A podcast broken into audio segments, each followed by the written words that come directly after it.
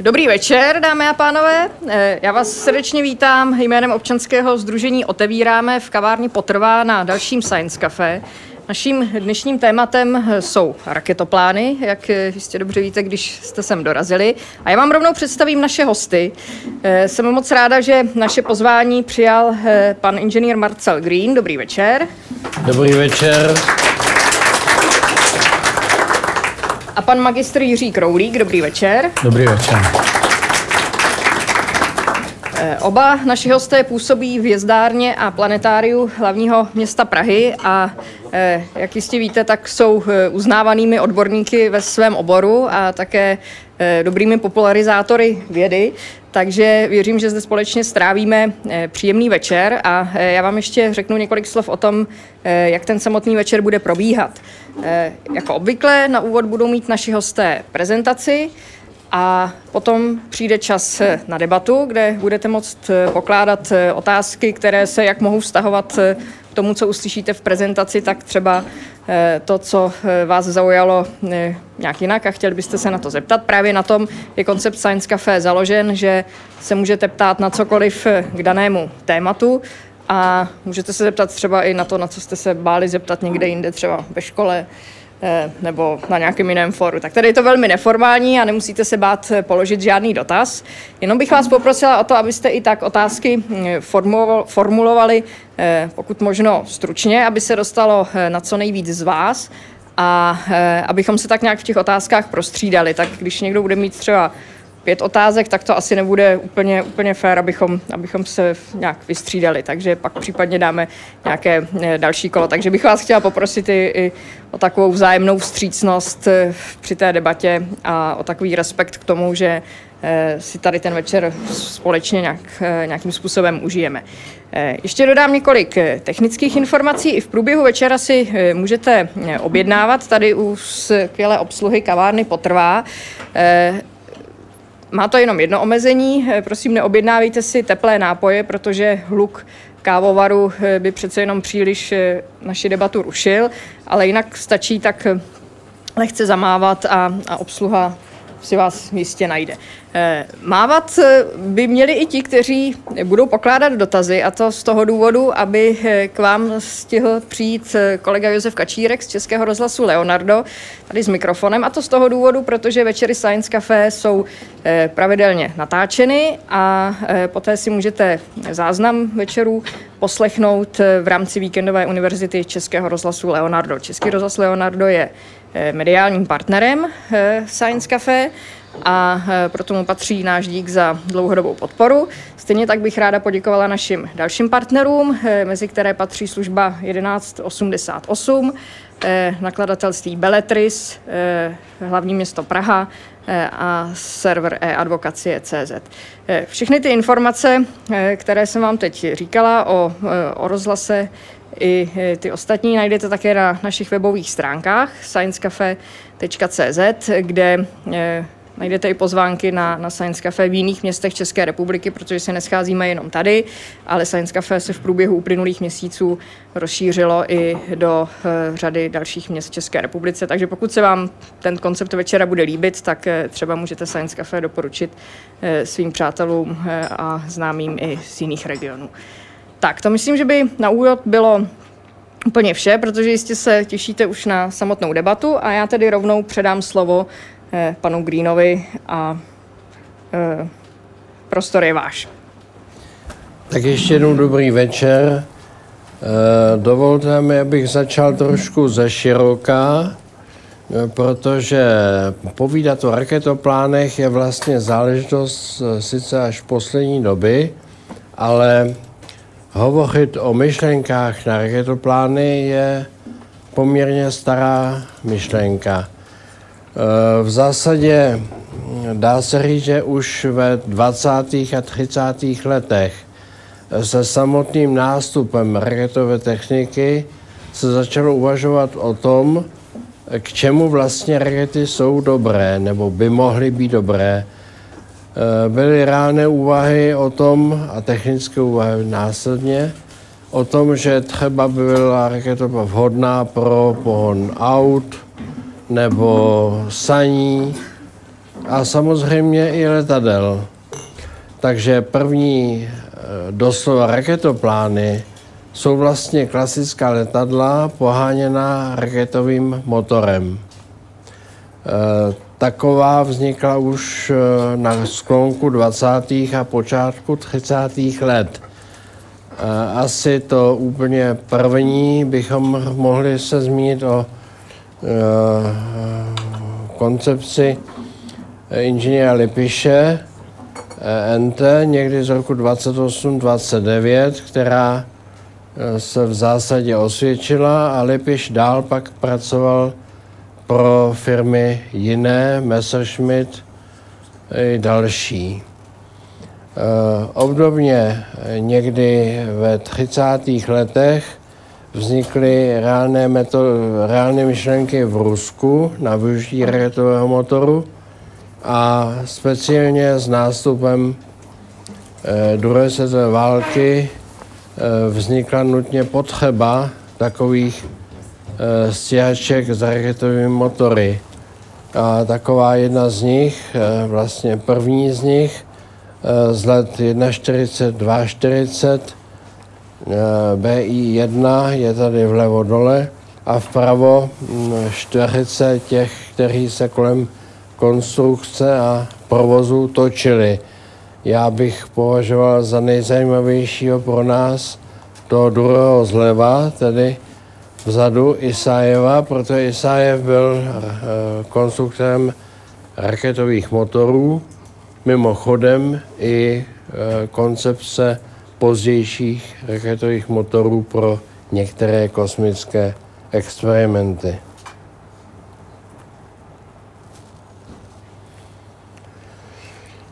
Mezi první raketová letadla patří tedy raketoplány v tom užším slova smyslu, patří letecké systémy Heinkel i Messerschmitt 163. Speciálně ta Messerschmittka, na které se podílel mimochodem i ten Lipš, je záležitost prvního raketového letadla, stíhačky raketové, která byla prakticky do bojů už nasazena. Tedy bylo to období druhé světové války se vším všudy, podobně jako nemoc známá koncepce e, soukromého inženýra, který byl nejprve e,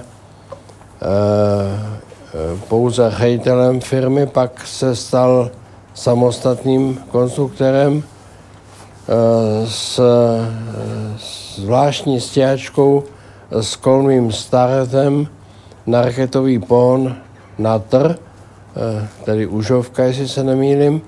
A eh, ukázky toho, jak to vypadalo, jsou eh, v praxi ukázány uprostřed a úplně vpravo pak v neletové verzi, jak je vystavena, tuším v Mnichově v muzeu. Tohle letadlo bohužel pro techniku a bohudík pro spojence přišlo poněkud pozdě do výzbroje, bylo jich vyrobeno asi prvních 50 kusů a nasazeny vlastně až v březnu 45. roku, tedy prakticky na samém konci, v posledních minutách války. Ale mnozí se domývají, že mohla tahle letadla a jemu podobná změnit do značné míry výsledek války. Eh, věc, která se nedostala dál než eh, do fáze pokusů, je raketové letadlo, dá se říct právě slova smyslu raketoplán Evžena Sengra a jeho, jeho kolegyně a později manželky Ireny Bentové. Jsou tam vidět uprostřed, kteří přesídli po skončení války do Spojených států amerických. Nicméně to, co tady vidíte, jsou návrhy, které mohly opět eh, změnit dost podstatně výsledky války, nebo v každém případě prodloužit eh, utrpení civilního obyvatelstva. Jde o raketoplán, který byl vlastně koncepcí bomby, která by byla schopna odstartovat z Německa a doletět nad Atlantikem nad Spojené státy americké, třeba jak je ukázáno tam na obrázku vlevo nahoře nad New York. Po válce se pochopitelně raketového motoru eh, začalo používat eh, častěji ve Spojených státech amerických, zejména eh, u stíhačky experimentální Bell X-1, která byla tam je v porovnání s Boeingem 29 v dole, která byla vlastně prvním nadzvukovým tryskáčem na světě. Opět na raketový pohon. Pak e, se samozřejmě po nějakou dobu jakoby nic nedělo, až ve 60. letech e, byla tady dost e, zajímavá koncepce malého raketoplánu X-15, který startoval z, jako podvěšený z B-52, která je tam nahoře vidět, a dostal se až skutečně do kosmických výšek nad 100 kilometrů.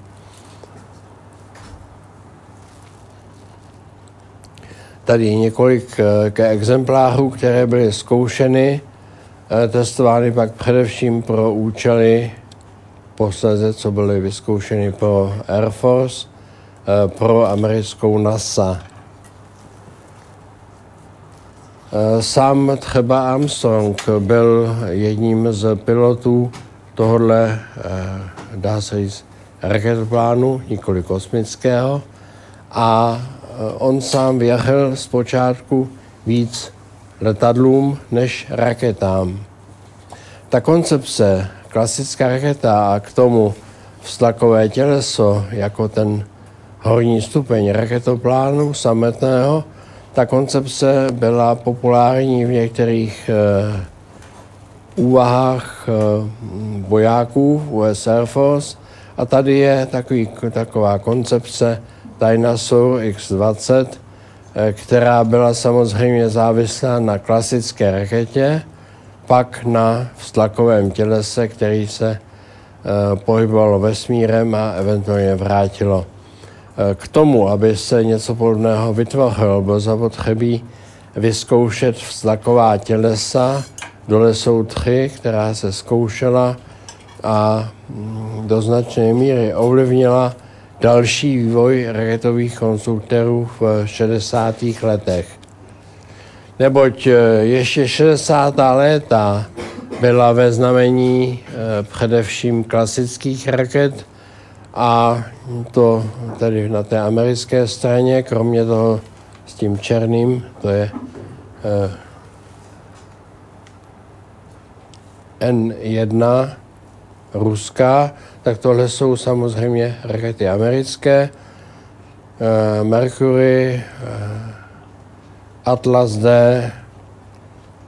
Titan, Saturn 1, 1B tedy konkrétně, Saturn pro měsíční lety, Saturn 5 pro e, dopravu Skylabu na běžnou dráhu. A to tedy bylo vlastně vrcholem 60. let a počátku 70. let. V té době ve 72, ve 72. roce e, byl dán taky e, pokyn amerického prezidenta k vytváření nové koncepce, k realizaci tzv. kosmického raketoplánu. A tak se vlastně dostává historie k tomu, o čem dnes budeme hlavně hovořit, o čem budeme hovořit i občas negativně, ale přesto velmi obdivně. Neboť eh, to, že se podařilo do eh, klasické raketové techniky implementovat některé eh, výsledky letecké techniky, skombinovat obojí dohromady, patří mezi eh, nepochybně nejdůležitější úspěchy raketové a letecké konstrukce těch 80., 70. a 80. let. Neboť tak na okraj vlastně k prvnímu letu kosmického raketoplánu Space Shuttle, který byl, o kterém bylo rozhodnuto, že se bude vytvářet v roce 1972. K tomu prvnímu letu došlo v roce 1981. Opravdu shodou okolností, náhodou, na let, ve kterém startoval na, v roce a dva dní, ve kterém startovali Gagarin, tedy v 81. roce 12. dubna. Tak, to je kosmický raketoplán a k němu asi teď začne povídat kolega Kroulík. To, o čem tady hovořil e, můj kolega, vlastně e, raketoplány které se pohybují především v atmosféře, eh, tak eh, to je etapa, která eh, jakoby s tím kosmickým raketoplánem nesouvisí, protože kosmický let a let v atmosféře jsou lety, které se nedají víceméně srovnávat. Samozřejmě, že kosmický raketoplán byl z hlediska především eh, technického řešení mnohem, mnohem náročnější než raketoplány, které tady byly předváděny z období předválečného nebo krátce poválečného. Ale mm, ta myšlenka kosmického raketoplánu, skutečně kosmického raketoplánu, eh, pochází někdy z 30. let mimochodem ji navrhoval jeden z ruských raketových pionýrů, eh, Friedrich Arturovič Canděr, který měl dokonce i eh, takovou představu, že se ta konstrukce raketoplánu bude spalovat. Prostě eh, měl to být raketoplán, který by nebyl ovšem používán k letům na oběžnou dráhu a zpět jako raketoplán americký, ale raketoplán, který by byl použit třeba k letům na Mars.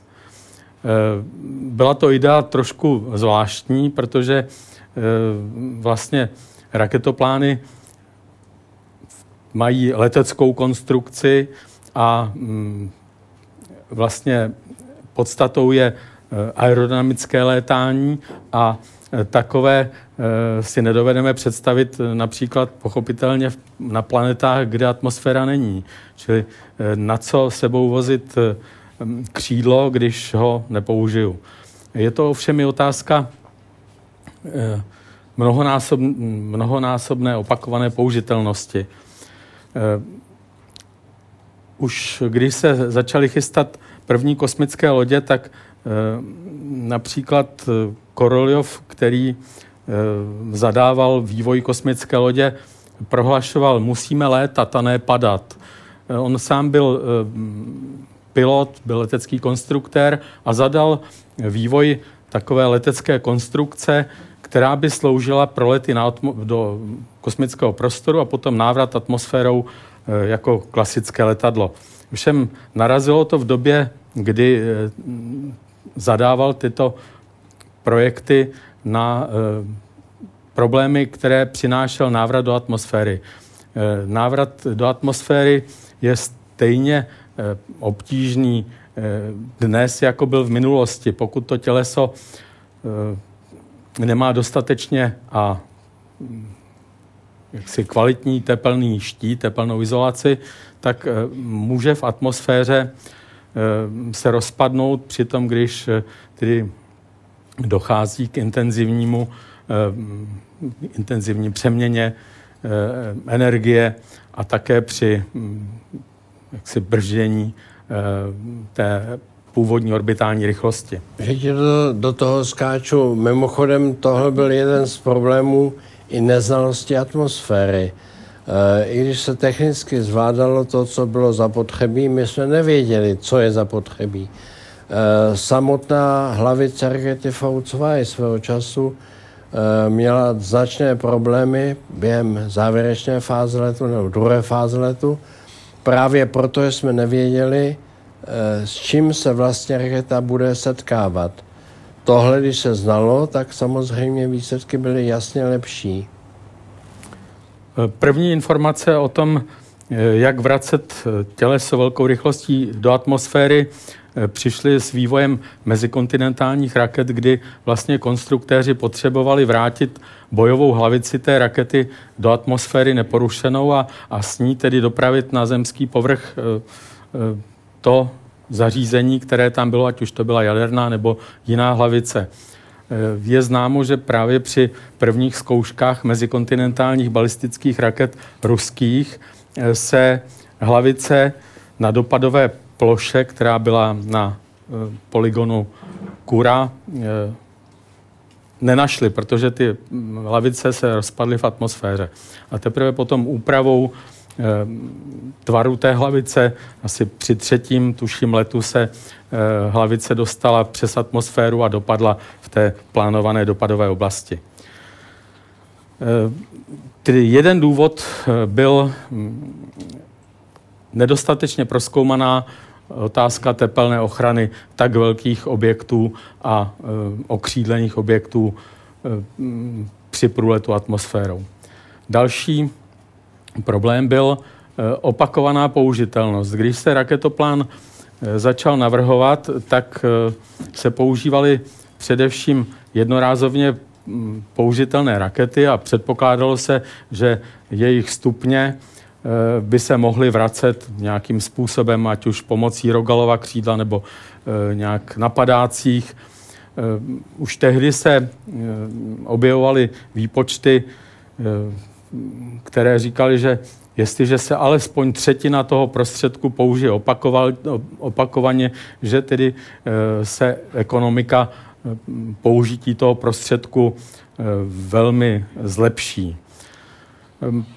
U raketoplánů nebo mnohonásobně použitelných prostředků se tvrdí, že pokud ten prostředek letí alespoň pětkrát ročně, eh, pak eh, je z hlediska ekonomiky toho nasazení toho prostředku všechno v pořádku.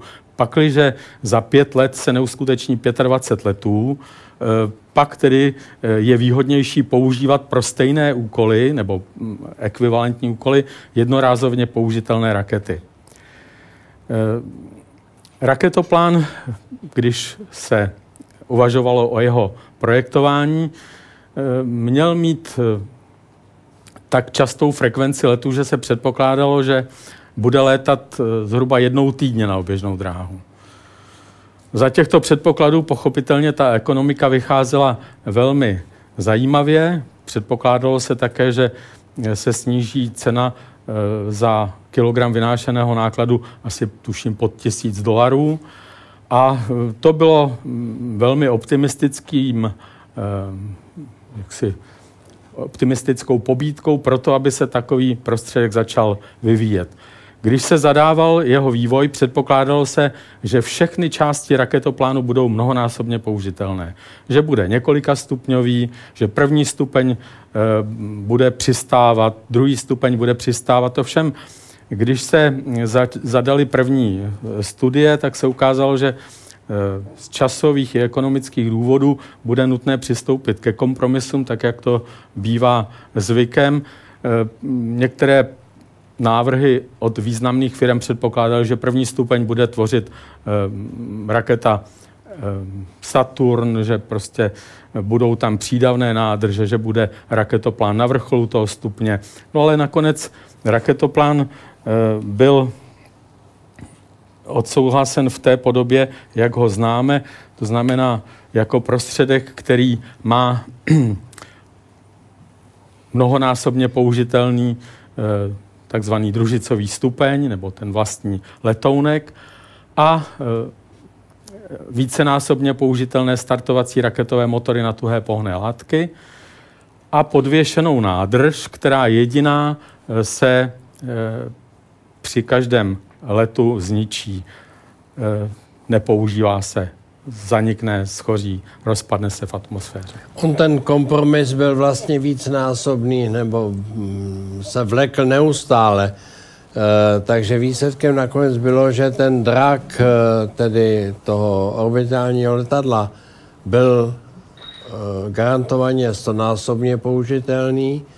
Hlavní raketové motory na kapalní kyslík, kapalní vodík, fantastické motory, byly vlastně použitelné 50-násobně, než se, opak, než se vyměňovaly.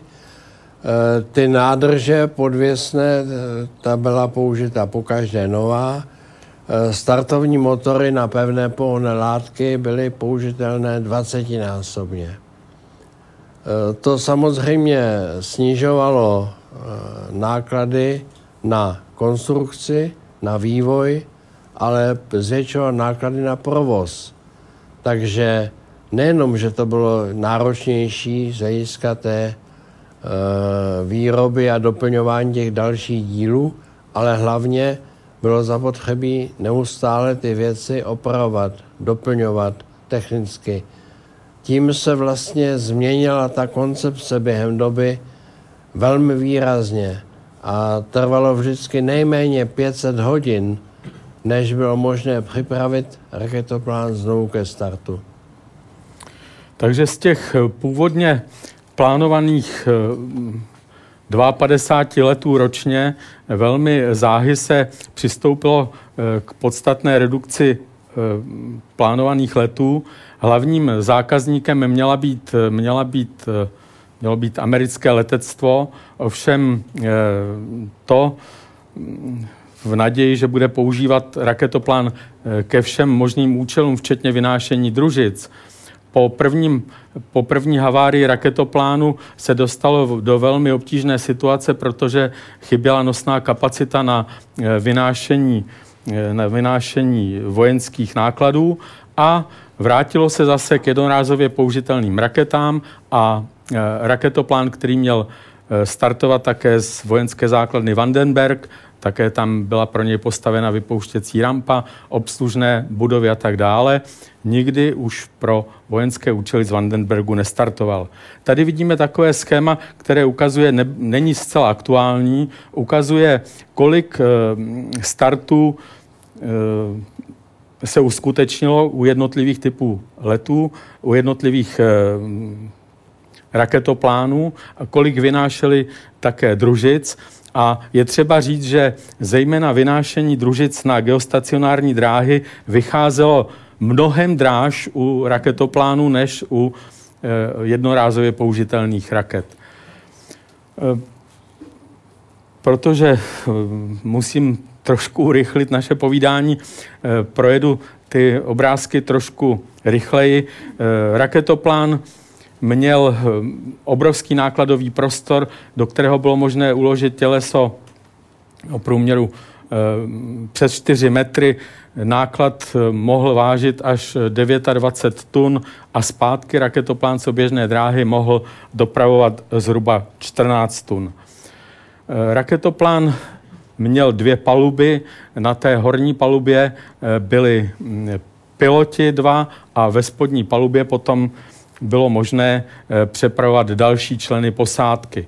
Už tady kolega hovořil o eh, hlavních raketových motorech a o pohonných látkách, kapalném kyslíku a kapalném vodíku. Eh, ty raketové motory měly tak dobrou konstrukci, že byly v podstatě nejspolehlivějším článkem celého toho systému.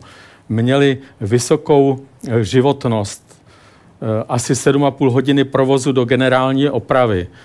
Eh, cena kolem 50 milionů za kus a bylo jich postaveno, eh, kolik tam někde, je to i číslo, které jsem si tam, abych to nezapomněl, tuším kolem 50 se jich postavilo. Po každém letu se motory ošetřili, prohlédli a v případě nějakého problému, tak se vyměňovaly eh, poškozené díly, ale jinak ten motor se po té revizi opět montoval do dalšího raketoplánu. Vnější nádrž, která zásobovala všechny motory, které byly tři, tady vidíte dole schéma nádrž a napájení těch motorů, byly opravdu mimořádné konstrukce, vysokotlaké, eh, s uzavřeným pracovním cyklem, motory, eh, které eh, v zásadě nemají obdoby. Raketoplán byl nejprve jako prototyp zalétán v atmosféře, aby se piloti jednak naučili ho ovládat, ale také, aby se ověřili jeho letové vlastnosti v atmosféře. Byl vynášen na hřbetě obřího Boeingu 747, speciálně upraveného, který potom také sloužil k přepravě raketoplánu z míst přistání mimo uh, Kennedyho středisko, pokud raketoplán přistával uh, třeba na základně Edwards nebo někde jinde, tak o tamtud ho potom na hřbetě přepravovali zpátky na místo startu. Mimochodem tady se ukázalo ošidnost eh, takových zkoušek, protože když tam byl ten kryt aerodynamický na raketoplánu, tak měl horší letové vlastnosti než bez toho. Pro raketoplán byla postavena také speciální přistávací dráha, největší na světě. Raketoplán v případě potřeby ovšem mohl přistávat, pokud došlo k nějakému nouzovému způsobu přistání, mohl přistávat také na několika velkých letištích Eh, na celém eh, světě. Bylo to letiště ve Francii, ve Španělsku, v Austrálii, případně ještě některá další záložní letiště eh, ve Spojených státech. A ovšem tuším, že tři letiště, která jsem zmiňoval, byla pouze vybavena automatickým systémem řízeného přistání, protože raketoplán vlastně přistával klouzavým letem a e, piloti e, do řízení zasahovali těsně před dosednutím raketoplánu na e, přistávací dráhu a jinak celý ten průběh, ten přistávací manévr byl řízen palubními počítači. Raketoplán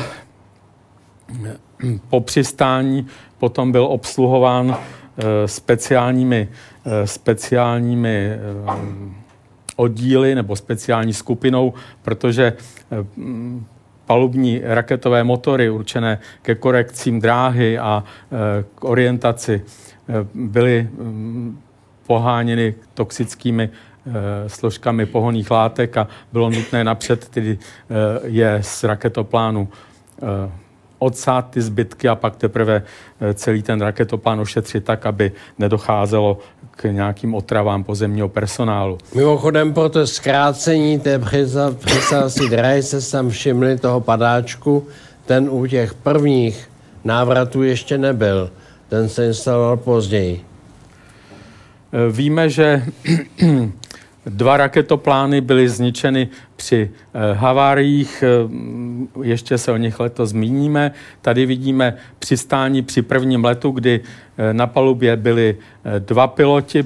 Bylo to také období, kdy na raketoplánu byly instalovány vystřelovací sedačky. Jediné období, kdy tedy piloti se mohli zachránit při použití tohoto záchranného systému pak v běžném provozu raketoplán žádné záchranné zařízení tohoto typu neměl a e, bylo tam jenom zařízení, e, které umožňovalo e, opuštění raketoplánu, pokud by došlo k takové situaci zaletu v atmosféře, kdy členové posádky měli tedy používat vlastního padáku a, a pomocí takové speciální tyče měli sklouznout mimo mimo eh, nebezpečné části raketoplánu.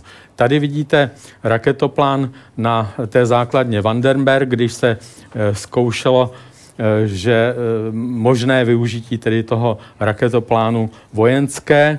No a raketoplány první havárie, které došlo v lednu 86, po startu explodoval raketoplán Challenger. Jednoznačná vina padá na ředitele letu, který dal po konzultaci s techniky souhlas ke startu, přestože věděl, že jeden z těch startovacích raketových motorů je podchlazený a e, instrukce e, takový postup e, nepovolovaly. Jeden raketový motor měl správnou teplotu nebo teplotu, která byla v toleranci a druhý byl chladnější. To způsobilo při startu prošlehnutí spalin z toho raketového motoru vinou netěsnosti jednoho takového okroužku mezi, eh, mezi segmenty prošlehnutí. Tady ho vidíte také ještě hned při tom startu eh, takový dým. A eh, při chodu toho raketového motoru se štěrbina stále zvětšovalo, zvětšovala a horké plyny přepálily závěs toho raketového motoru. Ten se kolem horního závěsu otočil propíchl e, nádrž a došlo tedy e, k tomu nejhoršímu. Raketoplán explodoval. Tady vidíte e, druhý motor, který, který ještě na plný výkon letí dál, zatímco zbytky trosky raketoplánu už se rozlétly do všech stran. Ovšem raketoplán vedle těch dvou havárií se nesmazatelně zapsal do pilotované kosmonautiky mimořádnými aktivitami, které žádný jiný eh, prostředek do té doby nebyl schopen realizovat. Eh, především se jednalo o eh, opravy družic na oběžné dráze. Nejznámější jsou opravy dalekohledu na oběžné dráze. Hubbleova dalekohledu, ale také e, speciálními operacemi, kdy byla zachycována družice spojová, která se nedostala na správnou oběžnou dráhu, respektive zůstala na nízké oběžné dráze a raketoplán byl využit k tomu, aby demonstroval e, schopnosti své, aby ji zachytil a vrátil na e, zemi, kde byla repasována a vyslána znovu do kosmického prostoru. Došlo k takové kuriozní situaci, že eh, družice, přestože měla být zachycena pomocí speciálního mechanismu a zbržděna její rotace, protože byla stabilizována rotací, tak to se nezdařilo a bylo nutné, aby eh, astronauti eh, vlastně ji zachytili rukama, zachytili ji tak, že prostě zbrzdili v rukách tu rotaci a při tomto velmi nebezpečné manévru se všechno podařilo. Eh, družice byla potom naložena do nákladového prostoru a vrácena na Zemi. Eh, opravy Hubbleova teleskopu jsem zmiňoval jedně díky těmto opravám. Hubbleův teleskop pracuje dnes jako kdyby byl na počátku své, své existence. Eh, doufejme, že bude pracovat ještě několik let a bude nám přinášet úžasné snímky eh, kosmická, eh, kosmického prostoru. Byl využíván také k tomu, že na stanici dopravoval velké objekty, případně v nákladovém prostoru byly umistovány laboratoře speciální Space Lab, případně jiné. Eh, italské moduly a tak dále. Raketoplán byl také použit při několika letech eh, k ruské orbitální stanici Mir, kam dopravoval k dlouhodobým pobytům americké astronauty a samozřejmě... A to vlastně ovšem bylo, že do toho skáču, vlastně to bylo to první použití raketoplánu takové, jaké mělo být. To znamená eh, letět k něčemu, to, že američani neměli k dispozici žádnou kosmickou stanici, ke které by se mělo létat, to nebyla chyba toho raketoplánu. To byla, dá se říci, koncepční chyba e, kosmonautiky jako takové. E, a tedy teprve s tím cílem, ať už to byla stanice Mir, nejprve experimentálně nebo potom ISS, Mezinárodní kosmická stanice, získal raketoplán americký Space Shuttle konečně ten cíl, který potřeboval, neboť proto byl vlastně vytvořen. S tím předpokladem, že by létal k nějakému cíli, ať už, že by tam vozil další díly pro obsluhu nebo pro samotné vytváření té stanice. Teprve s tím získal vlastně to opodstatnění, s jakým byl navrhován. A to je škoda. Eh, jedním z prvků raketoplánu jsou raketové motory na tuhé pohonné látky. Až do toho použití eh, na raketoplánu se mm, většinou uvádělo v literatuře, že raketové motory na tuhé pohonné látky nejsou vhodné pro pilotované lety, že mají řadu nevýhod, mezi jiným tedy, že se nedají regulovat, že je možné jenom Eh, tedy ty motory zažehnout a, a pak tedy maximálně nějakým způsobem zastavit tím, že se e, prorazí e, spalovací komora. Ovšem e, raketový motor SRB, e, který byl použit na raketoplánu vícenásobně použitelný, několika segmentový, čtyřsegmentový konkrétně, e, ukázal, že e, i to použití v pilotovaných letech může za určitých předpokladů e, být reálné. Raketový motor má vycholovací trysku, je možné tedy ho i nějakým způsobem regulovat, má speciálně tvarované vnitřní kanály, tak aby se ten tah, který vyvíjí, odpovídal tedy eh, přetížení nebo zatížení raketoplánu tak, aby eh, bylo únosné pro eh, posádku. Tady vidíte montáž těch segmentů oddělení motorů po vyhoření a jejich návrat na padácích a vylovení a dopravu k opakovanému použití. Kdysi se také předpokládalo, že by ty raketové motory mohly být nahrazeny nebo mohly být eh, eh, jiného typu. Mohly by být eh, kapalinové, ale taky se uvádělo použití hybridních raketových motorů. Ten raketový motor na tuhé pohonné látky má nevýhodu, která je demonstrována na tom obrázku nahoře vlevo. A sice pakliže dojde k jeho destrukci, tak to připomíná jak, jakousi Eh, jakýsi výbuch, řekněme, granátu, kdy se střepiny rozlétnou do velkého okolí eh, a eh, mohou ohrožovat tedy třeba posádku, pokud by používala záchranného systému.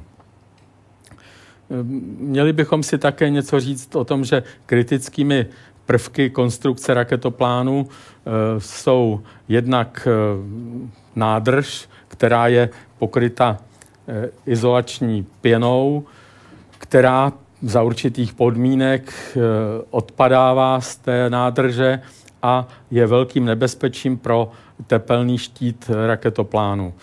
Eh, to se také při mnoha letech prokázalo. Části té pěny izolační poškodily eh, dlaždice raketoplánu při každém letu prakticky, ale při jednom z těchto letů také poškodili, poškodili eh, náběžnou hranu raketoplánu, který potom při návratu atmosférou eh, se vlivem tedy toho poškození náběžné hrany rozpadl. V průběhu použití raketoplánu byly postaveny tři typy nádrží, které byly stále lehčí a lehčí, aby se eh, ta nosná kapacita raketoplánu eh, zvyšovala. Vidíte, že tam byl rozdíl mezi hmotností téměř až 10 tun, jestli, te, jestli se nepletu. A ty poslední nádrže byly používány u potom těch posledních letů. Nádrž raketoplánu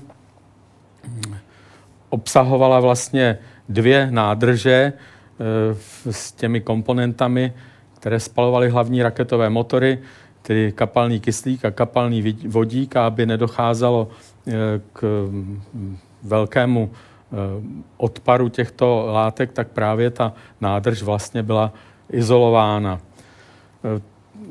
Dalším problém, který se objevoval u nádrží, byla čidla, která měla vlastně signalizovat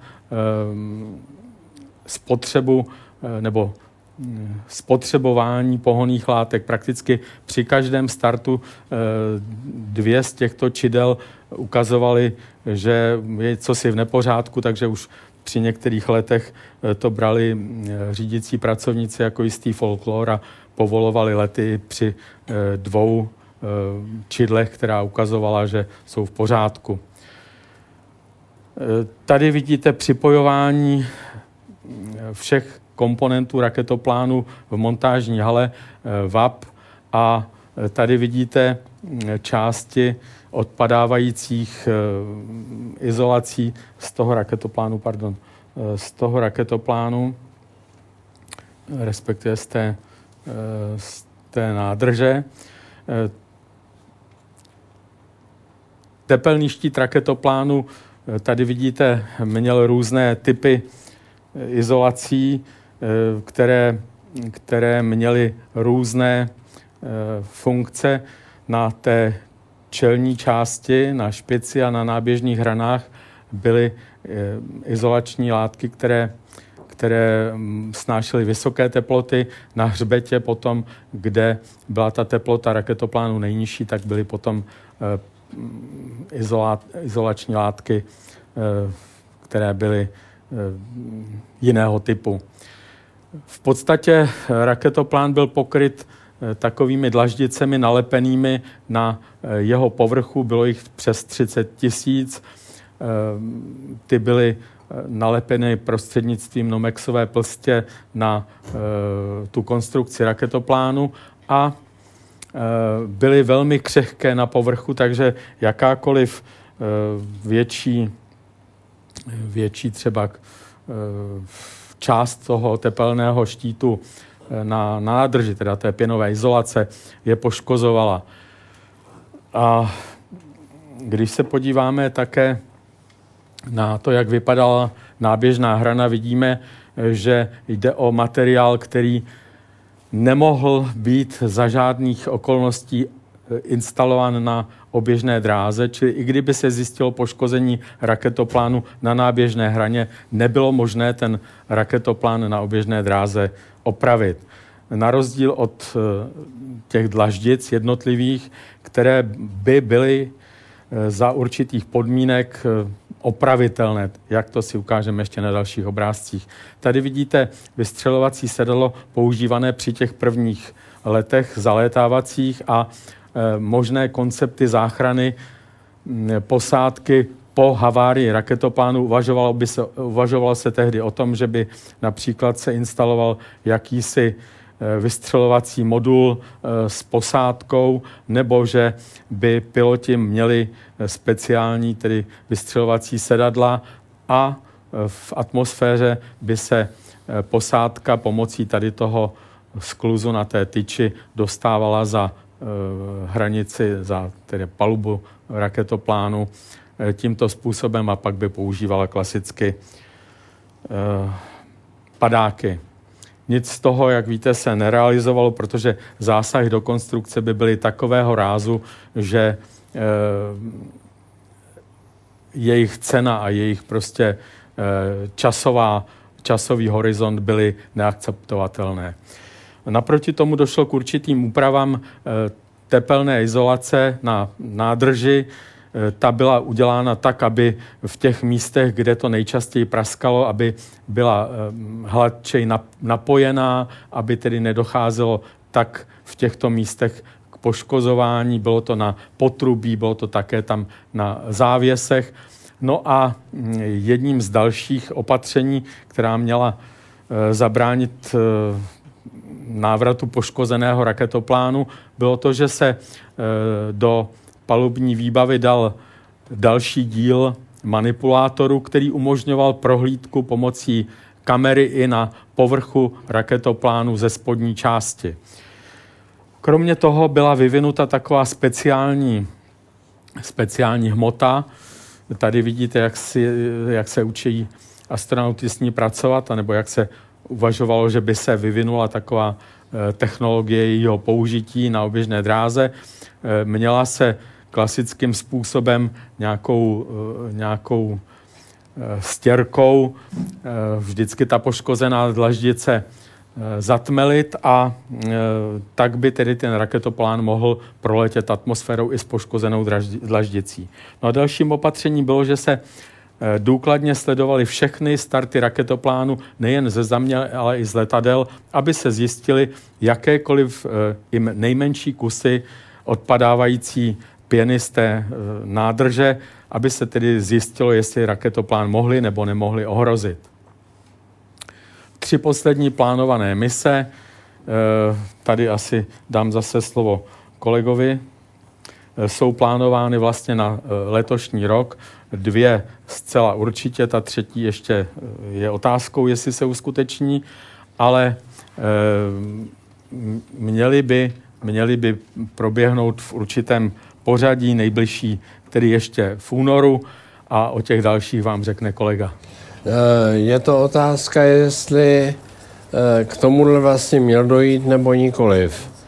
Eh, protože svým způsobem raketoplány ještě nevyužili všech svých možností. Sice pravda, přecházejí, no, překračují tu dobu, ve které garantovali technici využitelnost, ale v tom období, které bylo předtím, Eh, nesplnili ty úkoly, které měly raketoplány. A tak je možné, že by bývalo bylo pochopitelnější, kdyby došlo k eh, buď to stlumení těch startů, nebo naopak zintenzivnění těch letů v minulosti tak, aby zhruba v téhle době, tak jako tak, už došlo k postupnému vyhazování. Eh, nakonec eh, podle prezidentské direktivy, která je v tomto směru asi důležitější ještě než direktivy techniků, bylo vlastně dohodnuto nebo nachýzeno stažení raketoplánů už v loňském roce. A z důvodu postupného, postupného prodlužování příprav a oddalování příprav nakonec sklouzla ta doba až do poloviny roku letošního. E, pakliže bude všechno probíhat tak, jak se to teď plánuje, e, tak by mělo dojít e, k startu Discovery, k poslednímu startu Discovery. Ještě teď na počátku března nebo konce února poté eh, ke startu STS 134 Endeavour eh, na oběžnou dráhu eh, se speciálním přístrojem alfa magnetickým spektrometrem a pak snad s otazníkem do konce června ještě k poslednímu startu Atlantis Eh, opět eh, s, s, s takovou tou eh, náloží klasických posledních prostředků, které potřebuje Mezinárodní kosmická stanice k dispozici, tedy na italském systému Rafaelo. Tady jsou tři ty poslední znaky, které vyjadřují i tak trochu očekávání těch letů. E, zajímavý je samozřejmě pro nás asi ten STS 134 s Endeavorem, e, kterého e, má jako velitel se zúčastnit Kelly a i Foystel. Eh, Feustel, jak víme, je eh, vlastně tak trochu zpřízněn eh, s Čechy prostřednictvím své paní, která, jak si možná vzpomínáte z drbu, je česko-indického původu. Takže Feustel byl ten, který na oběžnou dráhu a za zpět, kde už byli jednou, dopravil písně kosmické od Nerudy. A posléze potom je přivezl i do Čech. Eh, samozřejmě eh, ty provozní problémy raketoplánu se objevují neustále, čím dál tím víc. Asi takový nejočividnější eh, problém jsou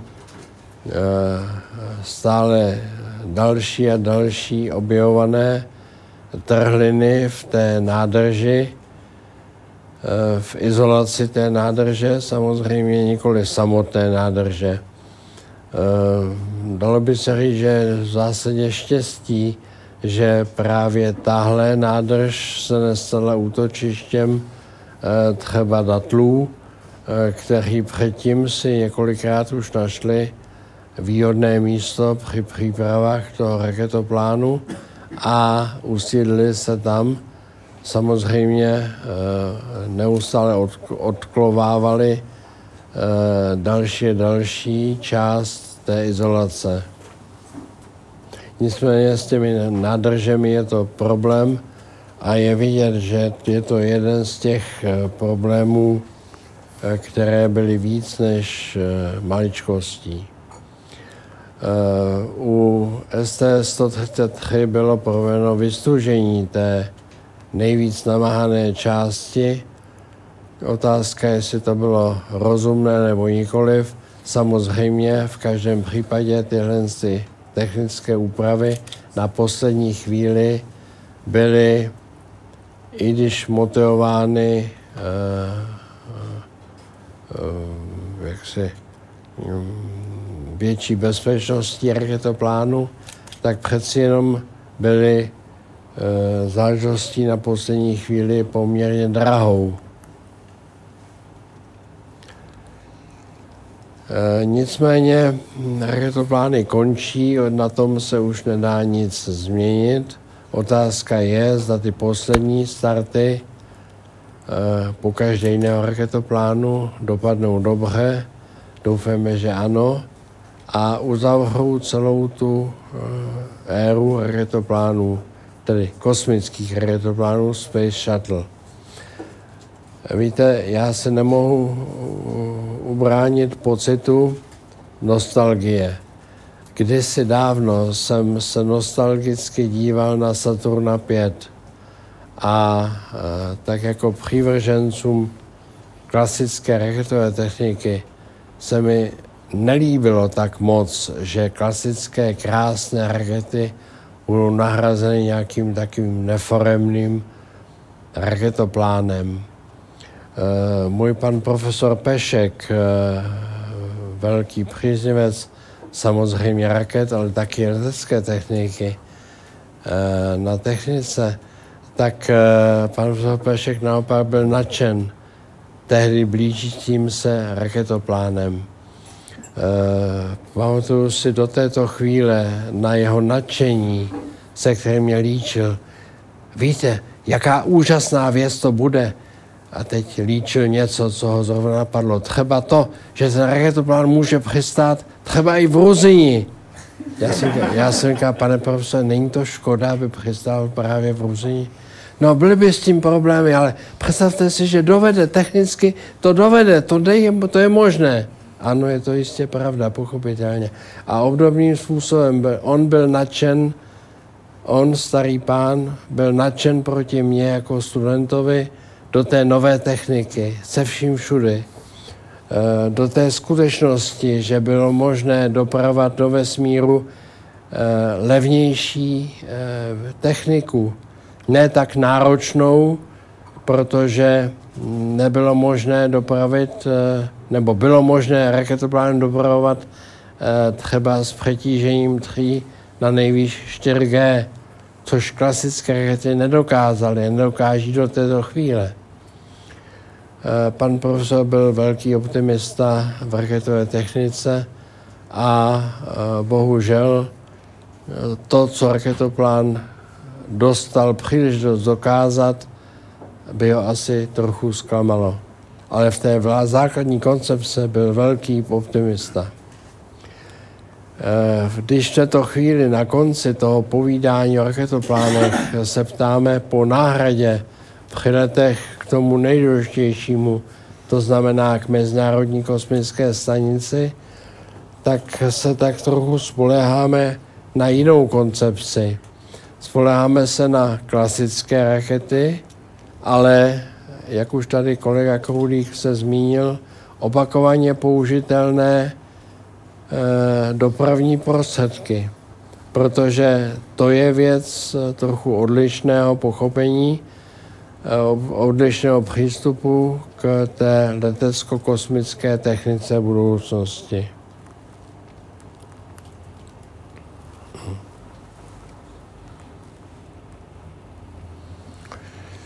Hovoří se často o tom, že v minulosti eh, byly věci, které se v Americe zadávaly eh, záležitostí NASA.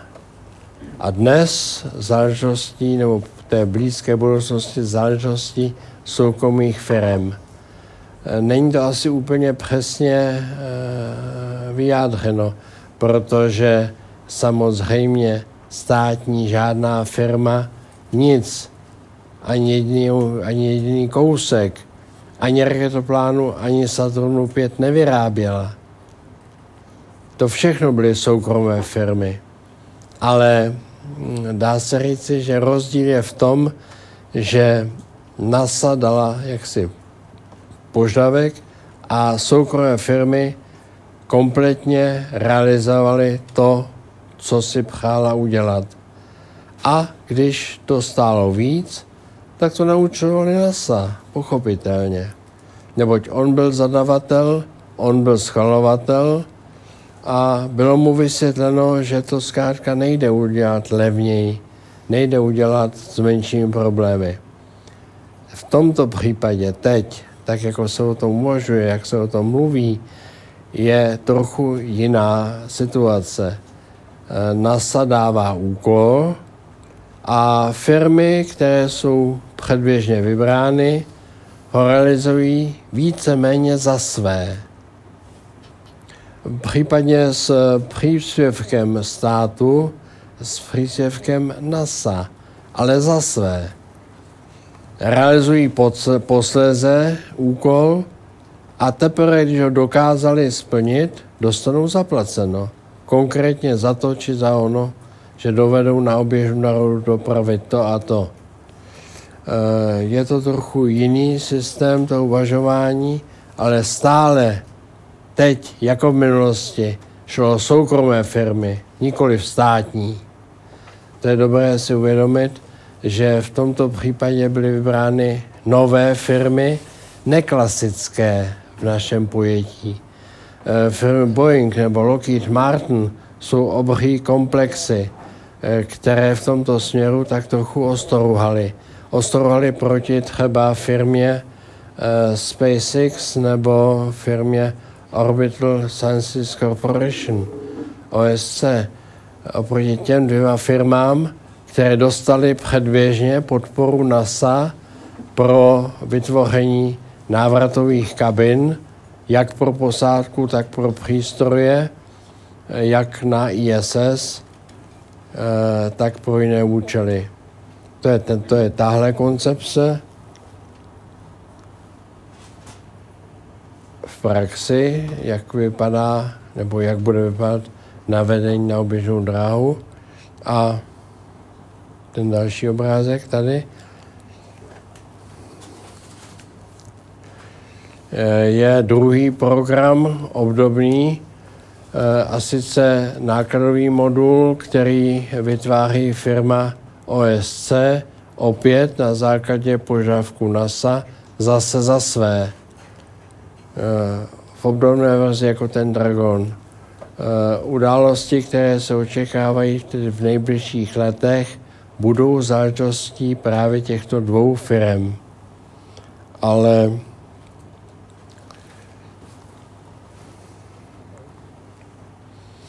ukázalo se, že ty klasické firmy jako Boeing a další eh, nezůstaly tak úplně stát. A na základě eh, předběžné dohody zase s NASA vyvíjí Boeing novou kosmickou loď. Vypadá tak trochu jako staričká loď. Apollo tak trochu vypadá možná jako Orion, který se měl vytvářet na základě požadavků jen a jen NASA, ale ta koncepce je trochu odlišná. Zdá se, že něco podobného, tedy uh, NASA dá povel, dá pokyn a firma to vyrábí za své na základě příspěvku eh, státu, tedy na základě příspěvku NASA předběžně a dál potom dostane doplaceno, že to bude ta koncepce, jaká se bude asi v budoucnosti v americké kosmonautice častěji používat. Kolega mě pak tady upozorňuje, že mám mluvit rychleji, ano. Má pravdu, protože by mělo dojít také na vaše otázky. Eh, na závěr toho našeho povídání pak eh, je bezpilotní raketoplán, zvaný u nás mini raketoplán, eh, takzvaný Space Shuttle Junior, eh, který vyrábí US Air Force, který vypadá opravdu jako malý raketoplán, ale bez posádky. S těmi posádkami se tady samozřejmě nepočítalo a nepočítá ani v budoucnosti. Na oběžnou dráhu pro vojenské účely Eh, je doprována raketou klasickou, tedy raketou Atlas, Atlas 5. Mimochodem raketou, která má v prvním stupni ruské eh, licenční motory a mm, samotný eh, X-37B je záležitostí vojenskou samozřejmě. V této chvíli druhý exemplář je připravován na počátek března ke, se startem, myslím, 4. 5. března letošního roku. Jako raketoplán to vypadá, jako raketoplán se to chová a je to ovšem nikoli ten klasický raketoplán, jaký byl v minulosti, jaký známe. Eh, naskýtá se otázka budoucnosti, eh, jak raketové techniky, tak koncepce vůbec kosmonautiky v Americe. Předpokládáme v tomto směru, že Amerika do jisté míry určuje jaksi směr toho dalšího vývoje, i když se stále dál a dál kupředu prodírá nejenom Rusko, ale spíš Eh, Čína a Evropská kosmická agentura, Indie a Japonsko. Američani se proto rozhodli už teď s poslední fází eh, letů raketoplánu začít zkoušet humanoidní roboty. Tady jen jeden takový robot, Robonaut 2. A tady velitel Eh, teďka STS 133 Lindsay, který vypráví o tom, jaký rozdíl, jaký výhody má a nemá takový stroj, přístroj robotického charakteru proti člověku.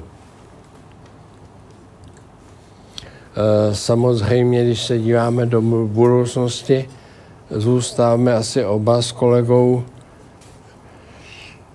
věrní tomu současnému raketoplánu jako takovému v pojetí, že v dalším kole vývoje se znovu k raketoplánům technici budou muset vrátit. Ovšem ne v tom pojetí, aby byl používán třeba raketoplán pro ty k Marsu, jak se to představil Sanděr, nebo jako dnes eh, pro všechny úkoly raketové techniky ale pro lety kolem Země, pro lety na orbitální stanici, pro lety mezi kontinenty bude určitě velmi výhodný takový retoplán, jaký třeba Venture Star X-33 byl už v malém měřítku zkoušen. Takže domníváme se, nebo domnívám se, a kolega mi dá za pravdu, že jednou v budoucnosti, nevíme přesně kdy, nebo nejsme eh, se budou muset eh, vrátit technici znovu k pojetí raketoplánu, byť ne tak, jak bývá někdy v science fiction zobrazován. Eh, pro dnešní den vám samozřejmě se s vámi neloučíme, ale děkujeme za pozornost s tím nesouvisejícím a nesouvislým monologem nás dvou. Pakliže bude vhodné pro vás e, s náma navázat nějaký kontakt, tak oba jsme na adrese e, e-mailové e, planetaria.cz. Děkujeme za pozornost.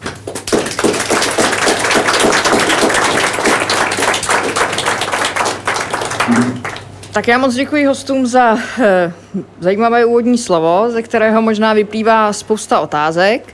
A teď je tedy prostor pro vaše dotazy a já jenom připomenu, vyčkejte prosím na mikrofon a ptejte se pokud možno nahlas, nenechte se zmást tím, že, že mikrofon tento by, by rozváděl zvuk po prostoru, tak tomu není, tak eh, prosím ptejte, ptejte se nahlas eh, a stručně. Tak první otázka.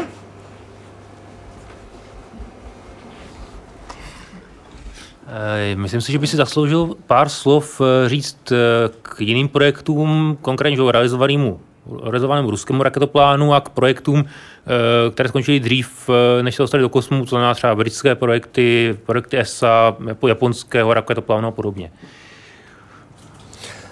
No tak jestliže tady byla ukázka jako symbolická připomínka plánu americké armády US Air Force s dinosaurem, tak eh, podobná koncepce měla být vlastně předmětem realizace tzv. miniraketoplánů Hermes eh, v Evropské kosmické agentuře a miniraketoplánu japonského. Ty byly v zásadě koncepčně obdobné. Eh, nebyly nakonec vůbec realizovány, dostaly se pouze do fáze návrhů. Obdobně jako ten dinosaur. Ukázalo se, že eh, je to příliš eh, náročné sousto, že i Evropa, i Japonsko je schopno na mini raketoplánech, dejme tomu malém, malém měřítku, eh, vyzkoušet ochranu při návratu do zemské atmosféry, ochranu materie, ochranu toho zařízení, ale vyvíjet kvůli tomu celý ten eh, raketoplán se ukázalo jako nevýhodné. Výhodnější pro Evropu i pro Japonsko bylo vyvíjet nebo vyvinout klasickou raketu, tu opakovaně používat, maximálně často používat a když bylo zapotřebí, bylo možné využít tu americkou techniku. To už v budoucnosti možné nebude, pochopitelně. Eh, eh, co se týče ruské koncepce, ten raketoplán, jak víme, Buran eh, byl jako vejce vejci, jako vejce vejce, je pomalu podobný tomu americkému raketoplánu Space Shuttle. Do jisté míry je to příležitost pro zlé jazyky posmívat se tomu, Otázka je, zda když dva dělají to tež, není to to tež. Ten uh, ruský raketoplán Buran měl totiž, a měl totiž jednu mimo, mimochádně dobrou vlastnost. Byl totiž skutečně jen kosmickým kluzákem. Nebyl vybaven vlastními raketovými motory. To byla záležitost rakety energie ta doprava na oběžnou dráhu, ten kosmický kluzák. A vlastně Buran byl určen jen pro manévrování v kosmickém prostoru, tak si to pochopitelně asi přáli především vojáci, a pak pro návrat zpátky na Zem. tak jak si to přáli všichni uživatelé, samozřejmě. Využití těch motorů u rakety Energia pak bylo míněno jako vícenásobně možné, to znamená zase použitelné jak pro jednorázové dopravní účely, tak pro ten raketoplán, eh, jak pro dopravu na oběžnou dráhu kolem Země, tak eventuálně pro lety dál do kosmického prostoru. Energie je klasicky nevyužitá koncepce. Škoda jí. Můžu se připojit ještě taky Eh, samozřejmě, Těch projektů, projektů samozřejmě byla celá řada, vzpomenete si jistě na Hotol, na Zengr a já nevím, jak se všechny jmenovali, jak na americké straně, tak, tak v té Evropě. Eh, ale mm, Rusové sáhli po této koncepci vlastně eh, na základě politického rozhodnutí.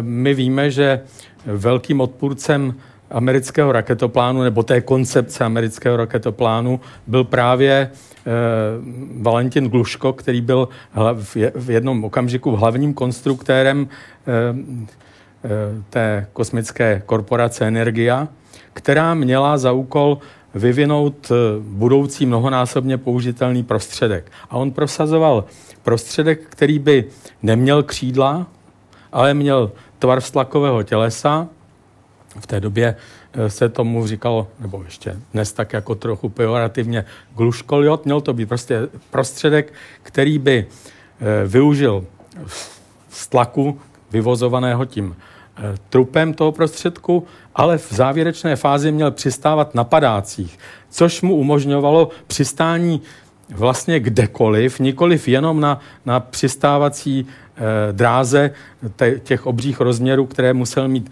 jak americký, tak ten ruský raketoplán. Gluško byl tak zarytý odpůrce té myšlenky, že dokonce pověřil eh, jednáním s ministerstvem o tomto prostředku jednoho z nejposlednějších konstruktérů své konstrukční kanceláře a eh, ten tam ku podivu prostě slíbil a, a naznačil a různě a tak dále, Ehm, jeho jménem cosi, co Gluško potom tvrdošíně odmítal podepsat a několik týdnů toho inženýra, který chudák byl na ministerstvu pod palbou a pod tlakem, vůbec nepřijímal. Prostě se zapíral, mm, nechtěl ho přijmout. No a pak, když už nebylo zbytí, tak eh, celý ten okamžik toho rozhodování označil za krvavou neděli e, ruské kosmonautiky s odkazem tedy na krvavou neděli Petrohradskou e, v tom, já nevím, kolikátém roce, pátém roce nebo kolikátém. A když už byl donucen k tomu, tak, tak jeho konstrukce raketových motorů pro tu energii byla velmi zdařilá, to musíme říct, i když se nejednalo o motor Eh, jednokomorový, ale čtyřkomorový. A mm, eh, ta koncepce, kterou zvolili, také má určitá, určité přednosti proti té koncepci americké. To je především ta nosná raketa Energia, která je univerzálně použitelná pro jakékoliv typy misí vynášení raketoplánu, vynášení těžkých nákladů a dokonce má určitou výhodu, že modulární konstrukce připojování většího počtu startovacích bloků umožňuje zvyšovat její nosnou kapacitu až na 150 tun což měla být tedy eh, raketa Vulkán, která měla eh, být použita v projektech eh, letu na Mars například. Takže koncepce raketoplánu byla zavrhována především proto, že eh, Rusko mělo trošku větší problémy než Amerika se získáním záložních přistávacích ploch. Proto se předpokládalo, že eh, ty ruské raketoplány v, první, v prvním návrhu budou mít dokonce ještě proudový motor a po návratu do atmosféry pomocí toho proudového motoru se dostanou, eh, kam bude potřeba na nějaké to záložní letiště, když to bude nutné. ale v zásadě byly jenom na ruském území, tuším, dvě letiště, která byla schopna eh, při, mm, přistání raketoplánu realizovat. Nicméně je eh, zajímavé, že Rusové při tom prvním zkušebním letu přistávali v automatickém režimu a druhý automatický režim, který se uskutečnil, byl až teda přistání toho e, malého raketoplánku X-37 na e, přistávací plochu e, té základny Vandenberg.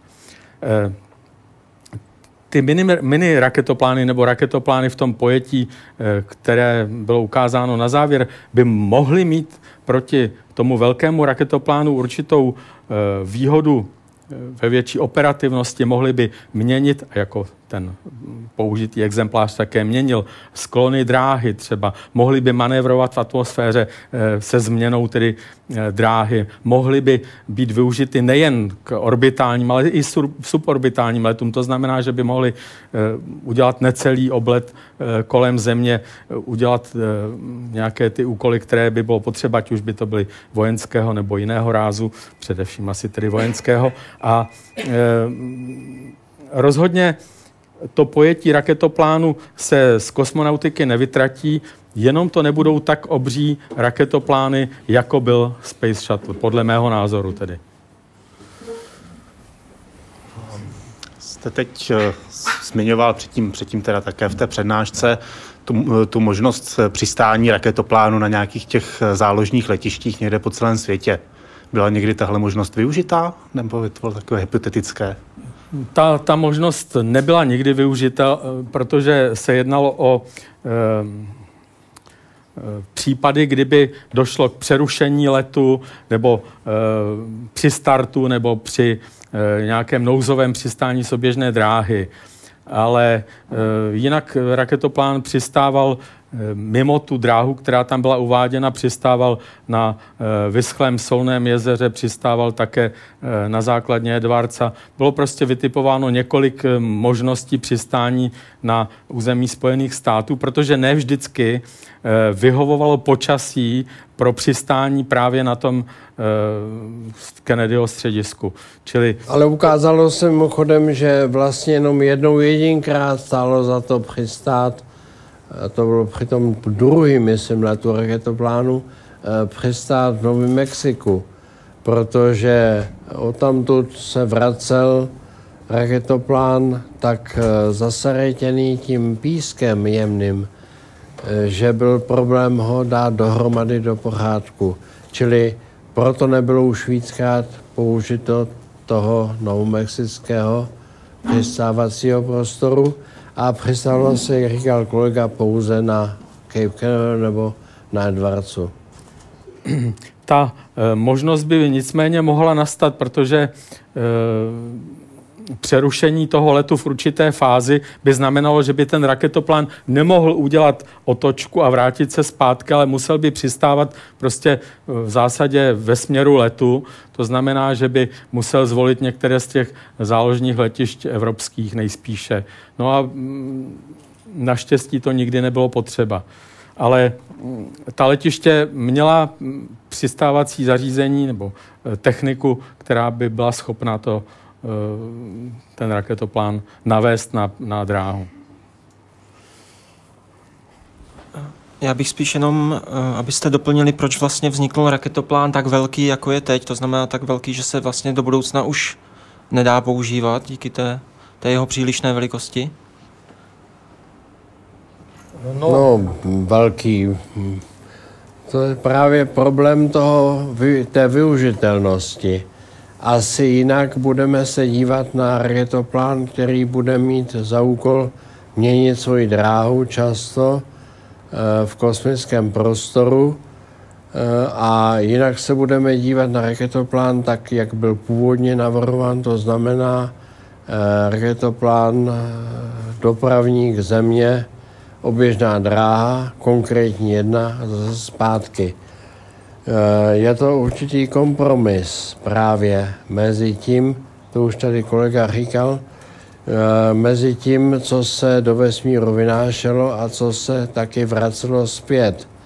Nebylo možné dovést sem víc než těch cirka 15 14 tun. Eh, ale na oběžnou dráhu bylo možné dopravit víc, 29,5 tuny maximum. Eh, proč tohle? To vzniklo zase z důvodu jako kompromis mezi tím, co představuje prostor, který byl ten nákladový prostor, a e, mezi tím účelem raketoplánu. Trochu jinak se budeme dneska se dívat na raketoplán, který by měl dovážet na oběžnou dráhu jen a jen techniku a jinak se budeme asi dívat na raketoplán, který bude dovážet posádky. Eh, ty požadavky na americký raketoplán byly zkrátka eh, kompletně kompromisní od začátku až do konce. A podle toho to taky vypadá. Můžu ještě doplnit taky, pochopitelně je třeba vzít v úvahu ty požadavky vojenské, které tam byly na začátku. Je třeba říct, že Eh, jak eh, Rusové, tak Američané používali, eh, nebo hodlali používat raketoplánu v určitém, v určitém období jako prostředku, který by vynášel například na oběžnou dráhu vojenské bitevní stanice nebo komponenty, které by byly určeny právě k těm takovým vojenským záměrům, ať už to měly být Eh, laserové, částicové nebo já nevím, jaké prostředky. Eh, Rusové předpokládali, že budou toho raketoplánu používat tak, že bude vysloveně jako, jako jakýsi kosmický bombardér, že bude prostě vstupovat nízko do atmosféry, pak se zase vrátí na, na dráhu, což jako někde tuším v těch amerických plánech bylo také, že raketoplán bude manévrovat s tím, že vstoupí do atmosféry, změní, změní sklon dráhy a to se nikdy, pokud si vzpomínám, nepoužívalo. Čili to vojenské použití, kdy se měli na oběžnou dráhu dopravovat těžké a choulostivé náklady, které nemohly být dopravovány e, klasickými raketami vzhledem k tomu, že by, že by prostě utrpěli při té dopravě na oběžnou dráhu e, nějaké, nějakou újmu, tak eh, ta vojensk, ten vojenský aspekt tam byl velmi silný. Pochopitelně ta stanice vojenská, bitevní nebo prostředek, ten měl vážit hodně. Rusové vyzkoušeli na mm, té raketě Energia taky jeden eh, při prvním startu jeden vojenský náklad, o kterém se dodnes vlastně spekuluje, co to vlastně bylo. Eh, byla to, eh, byla, byla to stanice, nebo jaký budeme říkat, Polius, údajně. Nebo spíš se říká o tom dneska, že šlo o neúspěšný pokus té energie, že vlastně na oběžnou dráhu se byla schopna dostat a nedostala se. Byl to, byl to prostě 100-tunový náklad, eh, o kterém se tvrdí, že měl mít vojenské použití, že tam měl být snad jakýsi laser, ale jiné zdroje říkají, eh, ještě před tím použitím se jaksi ta vojenská aktivita odtroubila a nebylo tam nic, co by, co by jaksi s tímhle tím souviselo a víceméně to byl jakýsi jakoby mrtvý náklad, ale eh, prostě byl to, bylo to období, kdy vojáci se domnívali, že raketoplán je nezničitelný. Přitom jako je to tak choulostivý prostředek, že stačilo rozsypat eh, pytel s pískem na oběžní dráze a ten raketoplán by se nikdy z oběžní dráhy ve zdraví nevrátil. Čili to je, to je i otázka jaksi těch vojenských úvah. Eh, jeden čas se tvrdilo, že ideální bude vybudovat vojenskou základnu na odvrácené straně měsíce, že to je úplně ideální, ideální místo. Další tvrdili, že pochopitelně eh, bude možné vypouštět do eh, kosmického prostoru přepadový, přepadový v podstatě letounky, jednomužný nebo s větší posádkou a dokonce se, dokonce prostě tam existují projekty, kdy eh, na té ruské straně eh, se měla postavit jakási kosmická loď vybavená čtyřmi protitankovými raketami, které měly být eh, řízený po kabelech, po vodičích a měly teda sloužit jako přepadový prostředek proti, proti nepřátelský kosmický lodi. Ale ty vojenské plány naštěstí se nějakým způsobem eh, dostaly do jiného módu právě díky různým těm eh, jednáním odzbrojovacím, kdy přece jenom se eh, ty hlavní velmoci dohodly, že nepřítelem není ta druhá strana, ale někdo jiný. A že prostě se spojí vlastně proti, proti té třetí straně, která je nepřátelská pro jednu i pro druhou stranu a, a budou si udržovat jenom nějaké eh, poměry těch strategických zbraní na úrovni, eh, která by stačila jaksi k tomu, aby, aby působily jako odstrašující síla.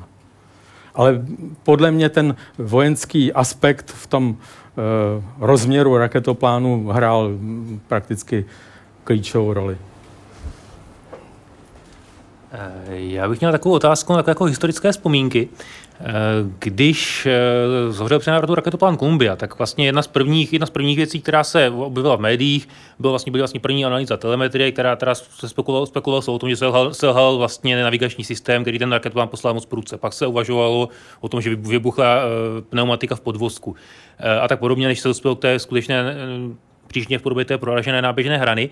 Eh, dneska už není tak úplně jednoduché dohledat, jak, jak, je, jak vlastně byly první názory, co se vlastně stalo, když, se, když vybuchl raketoplán Challenger. Jak, jak to vlastně tehdy probíhalo z hlediska, řekněme, z hlediska médií v těch prvních hodinách a dnech? První spekulace. Když, co já si vzpomínám, tak eh, víceméně od začátku bylo jasné, taková základní příčina toho, té havarie. Eh, tady se asi neobjevovaly žádné základní jiné názory. Eh, objevovaly se názory a do dneška se objevují názory odlišné, jak dlouho vlastně posádka ještě žila. To ano. Zda bylo nebo nebylo by bývalo možné je zachránit. Víte, to je takové to kdyby. Mm, Ernst Kles, myslím, říká, to nepatří do rozhlasu, eh, kdyby naše teta měla kulky, byl by to strejc. Eh, tak kdyby, kdyby bývalo, to všechno bylo, tak by to nebylo. Já si myslím, že hned od začátku bylo zřejmé, eh, že tam došlo k tomu problému s tou teplotou toho, toho motoru.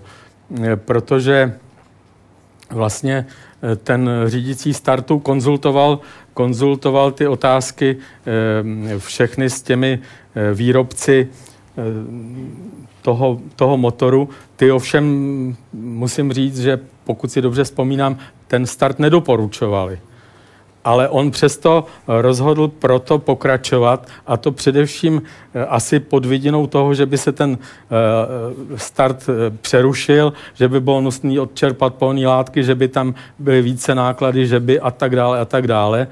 A, ale tam se nějak moc nespekulovalo o tom, jenom Sice asi ty záběry, co jste tady viděli, asi nebyly běžně publikovány hned v prvních hodinách, ale určitě první dny, první dny po startu už bylo jasné zhruba o co šlo.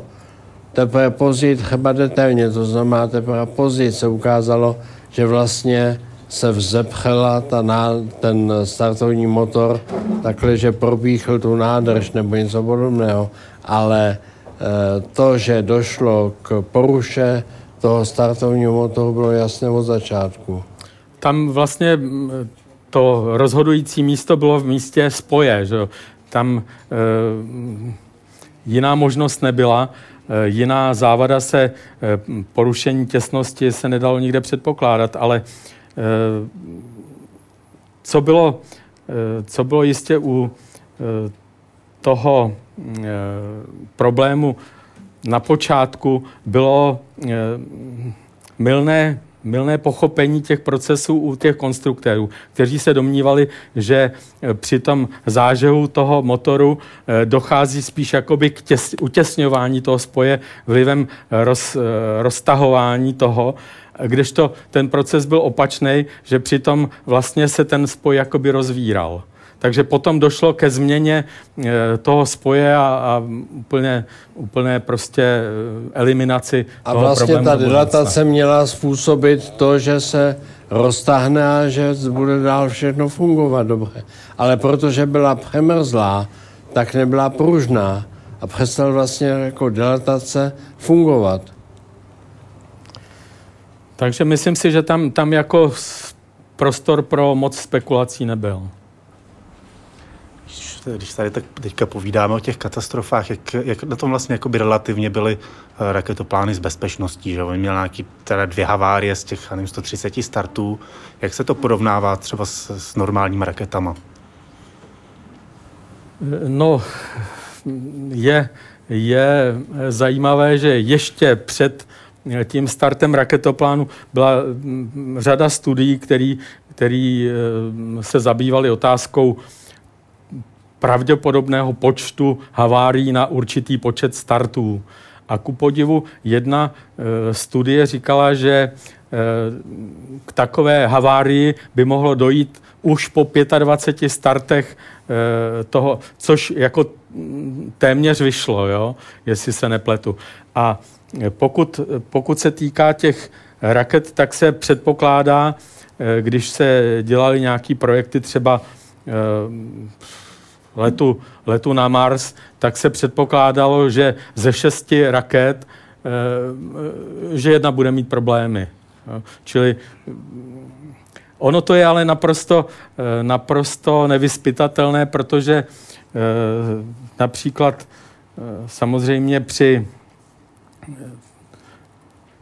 zkušebních letech na začátku je to mm, procento vyšší, což je třeba u těch Falconů, kde se poved tuším až třetí let, ale e, jinak e, například pravděpodobnost havárií u e, ruských sojuzů, e, tam těch havárií bylo minimum, takže spolehlivost je nějakých 99 nebo a ještě něco, takže mm, A víme, že nelze třeba dělat odhady na kvalitu raketu N1 v Rusku eh, z toho, že vlastně při třech startech byly všechny tři neúspěšné. Eh, Především proto, že eh, technici, kteří se s tím zabývali, viděli jako téměř jasné, že při čtvrtém nebo pátém bez startu už by to úspěšné bylo, ta koncepce. Navíc to vlastně startovalo s motory e, Kuzněcovými, které byly jiný než ty hlavní, které pak měly být instalovány. Čili e, to, že raketa N1 byla tak neúspěšná, není asi, nebylo asi koncepční záležitostí. Byla to spíš záležitost toho, že vlastně byla vyvíjena ta raketa za pochodu, že se zdálo být potřebnější pro Rusy tehdy eh, dohnat čas, který ztráceli a ztratili a instalovat ty věci do, za pochodu, vyzkoušet je za pochodu. Něco, co američani nikdy až do této chvíle neudělali. Eh, vlastně řekl se, že to vyzkouší až při tom zkušebním letu. Eh, Ona to byla taky otázka peněz, protože eh, v té době docházelo eh, k takovému konkurenčnímu, konkurenčnímu souboji mezi třemi ruskými konstrukčními kancelářemi o to, která z nich vyhraje zakázku na projektování rakety a celého, celého letu na měsíc. Byl tam Čeloměj, byl tam eh, Koroljov a byl tam Jangel. Každý z těch eh, konstruktérů postavil nebo navrhnul nějakou velkou raketu a tím se rozptýlily peníze. Když Korolev dosáhl toho, že se to skoncentrovalo na tu jeho, jeho N1, tak už nebyly peníze na to, aby se eh, postavil zkušební stav na to, aby se vyzkoušel ten první stupeň se všemi motory zachodu. On vyzkoušel druhý stupeň a třetí stupeň. Na to, na to ještě ty zkušební stavy stačily, ale na ten první stupeň už neměl šanci. A tak po zvyku, který měl už při zkoušení té R7, té první mezikontinentální rakety, tam se to taky zkoušelo přímo za letu a neskoušelo se eh, v takových podmínkách, jako, jako se zkoušela třeba americká raketa Saturn 5, kdy se vyzkoušel kompletní první stupeň na Zemi ještě, tak on vlastně neměl jinou možnost, než eh, souhlasit s tím, že se to bude zkoušet na poprvé hned za letu. A musím říct, že tuším, který to byl třetí let, eh, se to téměř povedlo, protože těsně před vyčerpáním eh, pohonných látek v tom prvním stupni došlo, eh, došlo k havárii. Někde se uvádí, že to způsobil působil nějaký hydraulický ráz, protože oni tam vypínali e, motory uprostřed a tím, jak je vypnuli, tak, tak prostě došlo k poruše toho potrubí a, a pak zřejmě to mělo za následek i tu havárii, tak se to aspoň e, objevilo. E, ty první důvody byly trošku jiné. On tam byl takový systém diagnostiky, a současně řízení té rakety. Ten systém se jmenoval CORD a měl za úkol, protože tam na obvodu bylo velké množství motorů, celkem těch motorů bylo asi 32, jestli se nepletu, nebo 30. Eh, oni se tam, ty motory ještě početně se to tam eh, několikrát měnilo. Tak eh, on měl za úkol ten systém v případě havárie u jednoho z těch motorů na jedné straně, vypnout motor na protilehlé straně, tak, aby prostě nedocházelo k asymetrii tahu.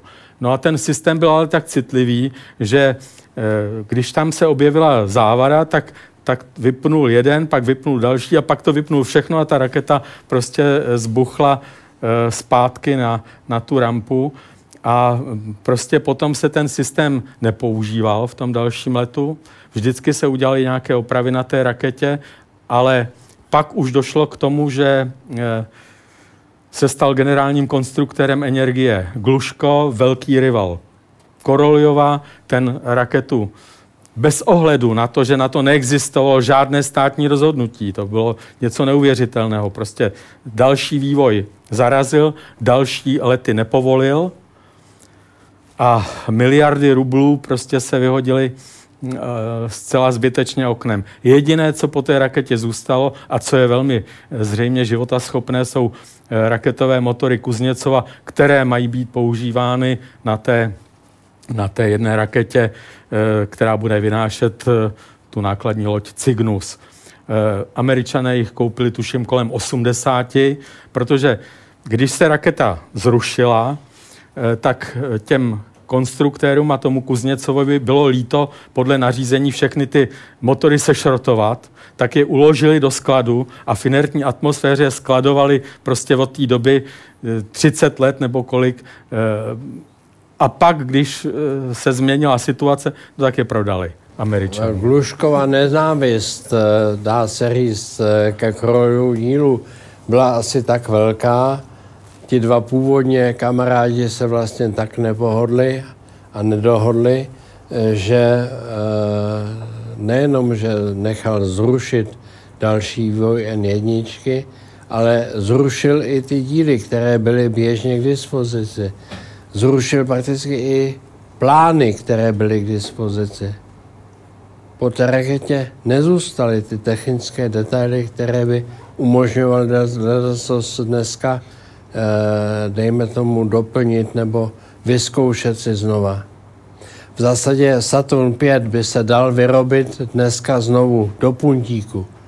Je všechno k dispozici vývojově, ale není možné samozřejmě ji vyrábět, protože bylo zapotřebí vyrobit všechny e, dílčí součástky k tomu, jak ji vyrábět.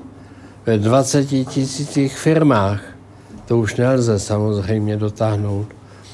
ale mm, v, u tom Rusku došlo svévolně opravdu ke zničení.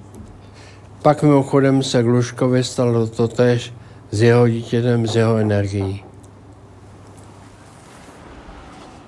Dobrý večer, já mám dotaz eh, z toho, co tady slyším, tak mám takovou pesimistickou otázku, jestli víceméně, když to vezmu jako celek, eh, jestli věda a technologie jsou na takovém vývoji dneska, aby se adekvátně a efektivně mohlo pokračovat víceméně ve vývoji v tom, co říkáte. Jestli mi teď trochu rozumíte. Vyvíjejí se nové technologie, nové konstrukce, vrací se to, jak jsem to trošku možná pochopil, je to trošku návrat k tý, těm prvním konstrukcím a je technologic, jsou technologie tak daleko, aby se udělal takový posun v tuhle chvíli, aby to mělo smysl pokračovat v tuhle chvíli? Eh, já mám trochu problém eh, v tom samozřejmě to hodnotit v celku. Eh, kolega jistě řekne taky svůj názor. Já myslím, že víc nejsme schopni politicky a ekonomicky zvládnout to, co nám technika umožňuje, to, co nám technika nabízí. Dnešní situaci jsme tak na tom, že do takových 10 až 15 let bychom byli schopni letět k Marsu, zvládnout ty věci technicky, zvládnout je vědecko-technicky, tedy chcete-li. E, třeba ne vždycky všechno lze z fleku udělat, ale po určitém vyzkoušení toho, to zvládnout lze ty úkoly. Ale nejsme připraveni politicko, ekonomicko, sociálně možná v jednotlivých zemích. A v globálu, jako na naší planetě, už asi vůbec ne. Uvážíte-li, že tady ukazuje se ten další partner kosmických velmocí, bývalých, to znamená Ameriky jako Spojených států a Ruska jakožto následníka Sovětského svazu, je tady třetí partner. Náhle už opravdu partner. Čína.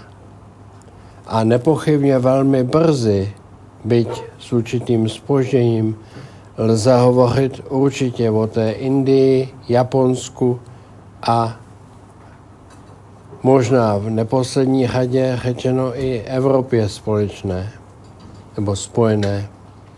Tak v tomhle směru myslím, že hor, hůr jsme tady e, s možností využití z těchto důvodů, než vědecko-technicky. To bychom zvládli. To by technici věci zvládli. Ne jistě bez ztrát, ne jistě hravě, ale určitě zvládli. Ale lidstvo nějak na to není připraveno. No, já si myslím, že je tam ještě jeden aspekt a to jsou přece jenom ty peníze, které jsou mm, jako potřeba na všechno.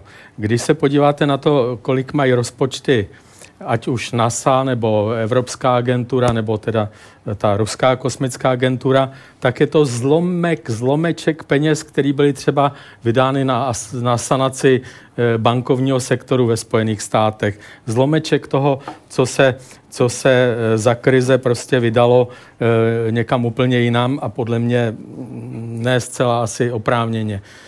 Ale mm, ty prostředky, které které eh, by technika, věda dostala, tak ty by jistě umožnili eh, mnohem víc, než využívat současné techniky.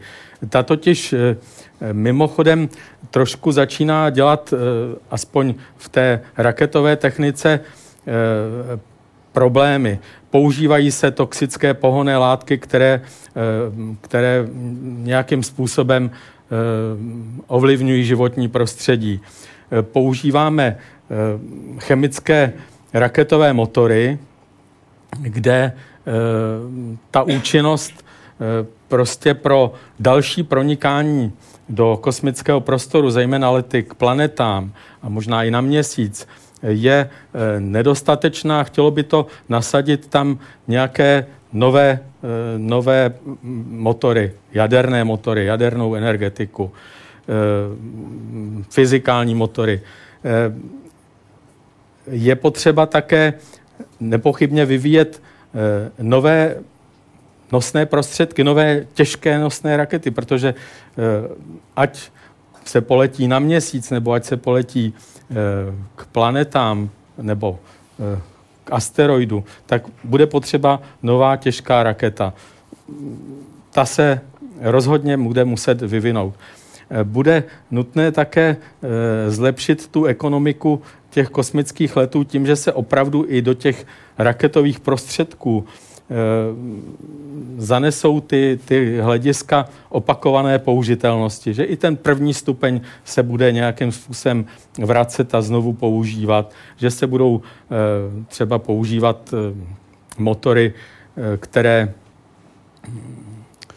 se budou nějakým způsobem Eh, používat u aerokosmických prostředků, že to budou prostředky, které budou využívat atmosférického eh, kyslíku přece jenom aspoň na části toho letu, že vzniknou nové, eh, nové raketové motory typu tedy těch třeba lineárních, které měly být použity na, na tom prostředku X-33, ale bez vydatných finančních injekcí to rozhodně ku předu nepůjde. A ta, eh, pokud nebudou, tak ta kosmonautika bude stagnovat nějakým způsobem, protože eh, eh, soukromý sektor, i když tady bylo řečeno, že to bude za jeho peníze, ten de facto za své peníze dělá velmi málo. Většinou dělá na základě nějakého kontraktu od státu, čili třeba společnost SpaceX si dopředu nechala vyplatit peníze za, za projekty, eh, které budou realizovány teprve. Eh, I když eh, musím zase říct, že velmi rychle jde dopředu a je to společnost ne klasická, tak jak tady už bylo řečeno, prostě na to, co dokázala v posledních letech, jistě je třeba ji ocenit. Ale hm, rozhodně to není v tom, že by technika nějakým způsobem nestačila na, na tu budoucnost. Určitě ano. Určitě ano, pokud k tomu bude mít podmínky. Víte, asi bychom se měli vzdát té myšlenky, že lze, to se ukázalo už v průběhu využívání kosmického raketoplánu, že lze vytvořit jenom jeden prostředek ke všemu vhodný. E, proto si myslím, že asi k tomu zaostávání civilizace jako takové nedojde, protože civilizace už dneska potřebuje a bude potřebovat, doufejme, kosmonautiku jako takovou. Ale ukáže se nepochybně zapotřebí a otázka, kdy už si to lidi uvědomí, e, jiné prostředky pro lety mezi kontinenty a pro lety na oběžnou dráhu. Ty lze třeba udělat dnešníma očima úplně stejné nebo podobné. A jiné prostředky pro lety eh, na měsíc a k planetám. Opět zase eh, jde o jiná technická zařízení a mohou být velmi eh, efektivní, pakliže budou zase využívána pro ten svůj účel a jen pro ten svůj účel. Čili tak, jak fyzikové asi opouští v této chvíli takovou tu Einsteinovu myšlenku na jednotnou teorii všeho, tak e, možná se k tomu vrátí v jiném pojetí do značné míry, ale eh, zahrne ty dosavadní teorie, ale objeví se zase další a další, které to nezahrne. Tak myslím, že obdobným způsobem ta e, všemocnost nebo všeužitečnost kosmického raketoplánu se ukázala být tou nejzrádnější myšlenkou v dosavadním vývoji. To byla ta chyba. Technici neudělali chybu jako takovou základně. E, udělali chybu ti, kteří té techniky využívali od řídícího stolu vojáci rozhodli o tom, že přestávaní už dál vyvíjet nebo využívat jednorázové rakety. To byla ta základní chyba. těch se mělo dál používat pro něco. A třeba omezit jejich počet. Eh, postupovat asi tak při jejich konstrukci a využívání jako u rakety Delta. To znamená klasická raketa vícestupňová eh, s mnoha eh, variantami toho startovního uspořádání. S devíti motory, se dvěma motory, se čtyřmi, s pěti. To všechno hrálo roli, pochopitelně, při dopravě na oběžnou dráhu. A hraje do dneška ale relativně levněji, než vyvíjet jednu raketu Delta, jednu raketu X, jednu raketu Y. Je lepší udělat ten stavnicový systém. Něco, o co se do jisté míry v minulosti pokoušeli ti rusové, ale samozřejmě zase jenom do, určitých, eh, do určité míry. Zdá se, že k tomu zase, zase dospěli teď v těch nových projektech nosných raket Rus a eh, Angara asi. Mimochodem eh, má být eh, celkem 18 záložních přistavacích oblastí na území eh, Ruska jako takového, což je ukázka eh, toho, že už dnes počítají Rusové s tím, jak bude využíváno té nové, eh, toho nového startovního komplexu. Já bych se jenom vrátil k tomu, na co se asi ptal kolega, to znamená, jak je to se srovnáním bezpečnosti raketoplánu, to znamená počet startů versus neúspěchy eh, ve srovnání se Sojuzem jako nejúspěšnější eh, kosmickou lodí v podstatě současnosti. Já bych tam chtěl takovou doplňující otázku. Eh, co se bezpečnosti, eh, možná stojí za to připomenout, že vlastně eh, americký raketoplán je vlastně jediná pilotovaná kosmická loď, která, poprvé letěla, která hned na poprvé letěla s posádkou.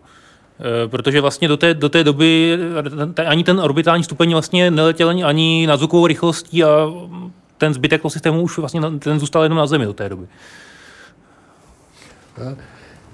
No mimochodem tohle souvisí možná s uh, citací prvních amerických kosmonautů nebo astronautů, chcete-li, kteří říkávali na adresu svých ruských kolegů, my létáme a nevozíme se. Uh, což mimochodem ukazuje to pojetí uh, ovládání dopravního prostředku při návratu zpět. E, to se týká pochopitelně i toho raketoplánu e, ruského a amerického. Já se neodvažu asi říct přesně porovnání statistické mezi raketou Soyuz jako takovou, jak jsem to pochopil z vaší otázky, a mezi raketoplánem. Eh, je pravda, že Soyuz je používán v několika dneska už odlišných verzích a vlastně vývojově se hovoří o tom, že to pohád Soyuz, ale my běžně nerozlišujeme v tom, jestli jde o Soyuz U, jestli jde o Soyuz Fregat, eh, jaké jsou ty horní stupně nebo varianty horních stupňů. Eh, pak dál mm, neodlišujeme asi v těch úvahách, že základem Sojuzu je vlastně původně R7, to znamená Vostok, Voschod. To všechno je vlastně jedna a tatáž raketa, vyvíjená pochát dál a dál za pochodu. Eh, když si vzpomenu když si na nějaký eh, román o, prezidentov, o prezidentově vězni, eh, tak se říkalo, jenom ten luft je tam český. Tak obdobně vlastně už dneska eh, nic z toho původního sojuzu není reálně to tež. Po mnohonásobně už je to opravováno, upravováno v drobnostech. Dneska se dá říct, že skoro každý kus je ruční práce. ale tak častá, že to připadá běžnému pozorovateli, myslím běžnému zasvíce, jaksi zasvěcenému, zna, znalému věcí, jako jedna tatáž raketa, ale vlastně jde o ruční výrobu. Není to žádná velkosérie, je to ruční výroba. Neodvažuji se porovnávat tady sojuzy jako takové a e, ten raketoplán. Já se na to mohu dívat jenom tak, jak třeba jeden z astronautů amerických, tuším Blaha to byl, když byl tady u nás, tak říkal, že vzdává hold uh, ruským konstruktérům, kteří tam nahoře dovedli po dlouhé týdny, měsíce, roky udržet v provozu orbitální stanici jenom s tím, co dostali ze země dovezeno a co si tam nahoře jak si promysleli a realizovali sami. Zatímco on se díval trochu s respektem na americký raketoplán a říkal, když to tady nejméně těch 500 dní se připravuje ve velkém stylu. Znovu tentýž vícenásobně eh, použitelný prostředek, který vlastně už není vícenásobně použit, protože sám o sobě jenom ten prostředek by už dávno nelítal, už při druhém startu by nefungoval. A díky tomu, že se 500 dní opravuje, upravuje, doplňuje, prohlíží, kontroluje, tak může startovat znovu. To říkal Blaha tady u nás v Praze. Já bych ještě se vrátil k tomu porovnání. Samozřejmě my víme, že kosmická loď eh, Sojus měla taky dva fatální, eh, fatální případy, eh, které hm, si vyžádali životy kosmonautů. Sojus 1 a Sojus 11. Ale těžko můžu srovnávat na počet, na počet startů Sojuzu nebo na hm, počet lidí, které dopravili do kosmu jejich provoz s raketoplánem. Tam samozřejmě platí to, co jste vy říkal, eh, žádná z těch ruských kosmických lodí eh, neletěla poprvé eh, s posádkou. Vždycky tam byl nějaký mezistupeň, kdy se zkoušela buď v automatickém režimu, nebo s nějakýma zvířátkama, spacekama, nebo prostě nějak jinak.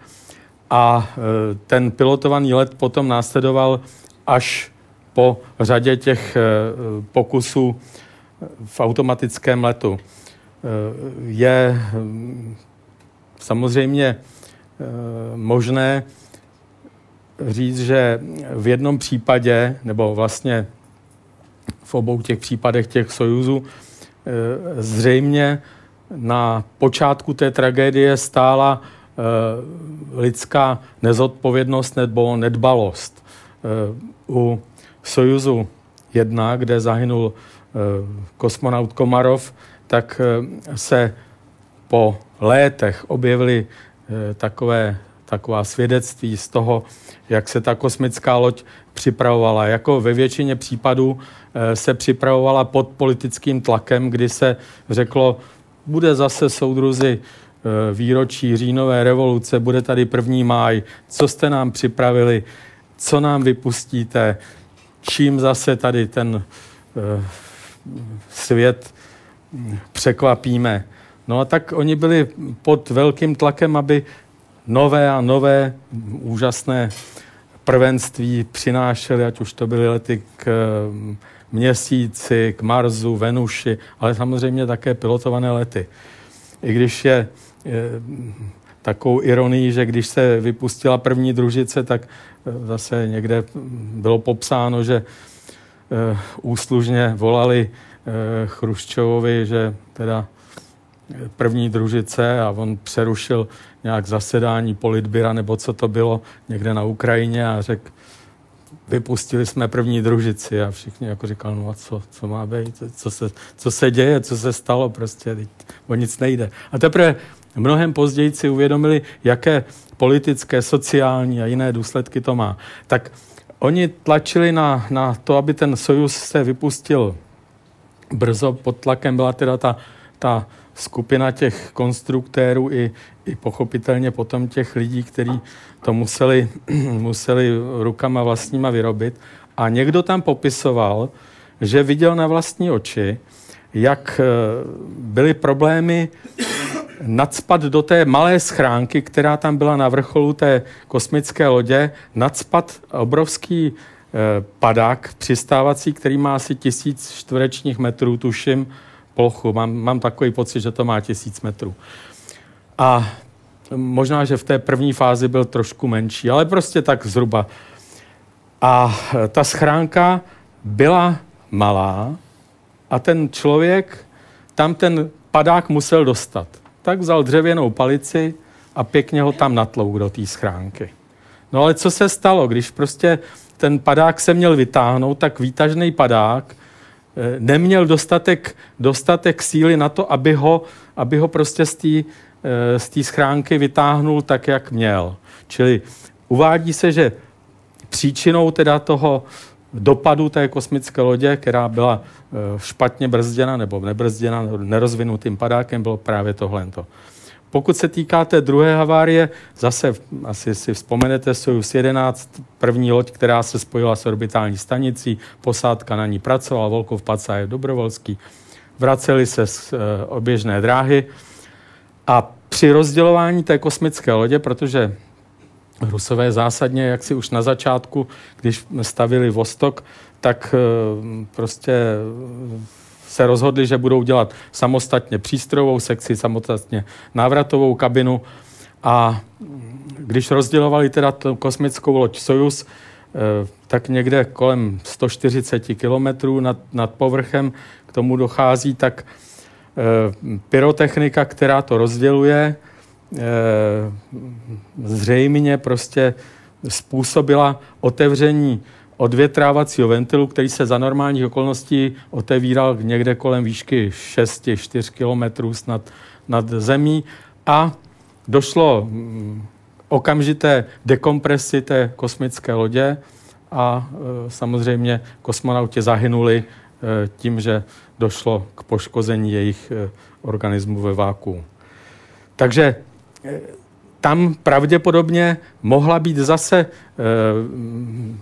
lidská chyba, lidská, lidský faktor prostě ve většině těch případů eh, hraje roli. Ale abych si troufl srovnat počet startů Sojuzu eh, a počet teda těch dvou havárií na ten počet startů s počtem startů raketoplánu a dvěma haváriemi, to si opravdu, opravdu netroufám.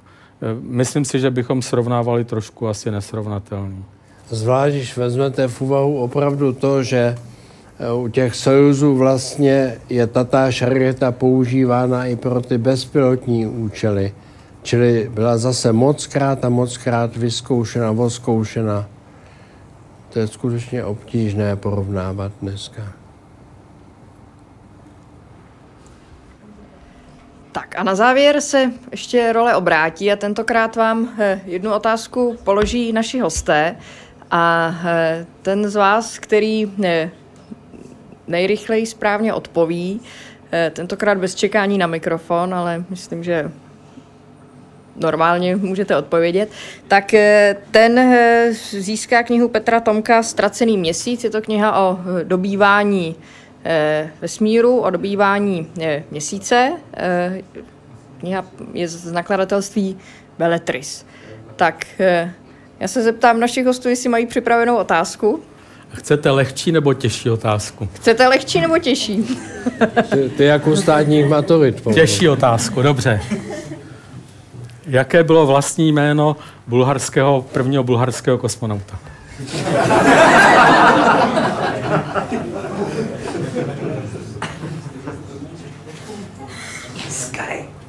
jmenoval Kakalov. Přesně.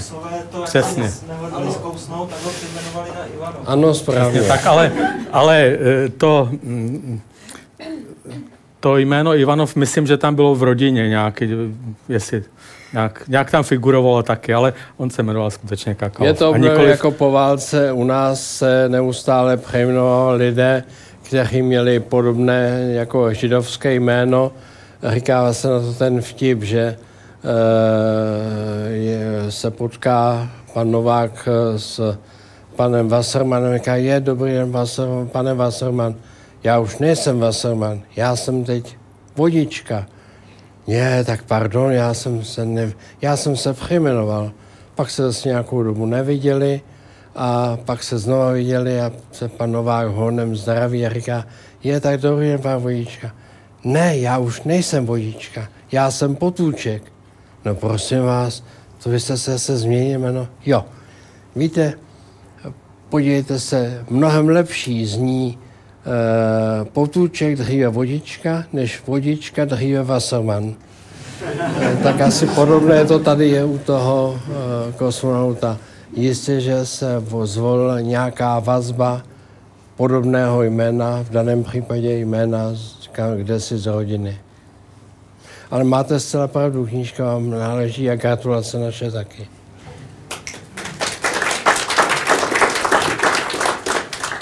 Tak a máme tu ještě jednu knihu a tou bychom mohli eh, odměnit eh, dotaz, který vás eh, nejvíc zaujal.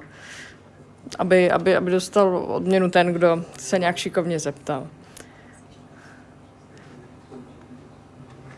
Máte nějaký tip? Mně se všechny líbily, takže neodvažuji se říci, že bych preferoval jakýkoliv z nich. A vy? No já nevím, možná, že tady kolega nám dal příležitost eh, takovou ne, ne zcela eh, obvyklou, abychom se zamysleli nad tím, jestli vlastně ta kosmonautika eh, má, má nějakou perspektivu a jestli je k něčemu vůbec. Tak kniha bude vaše, předáme.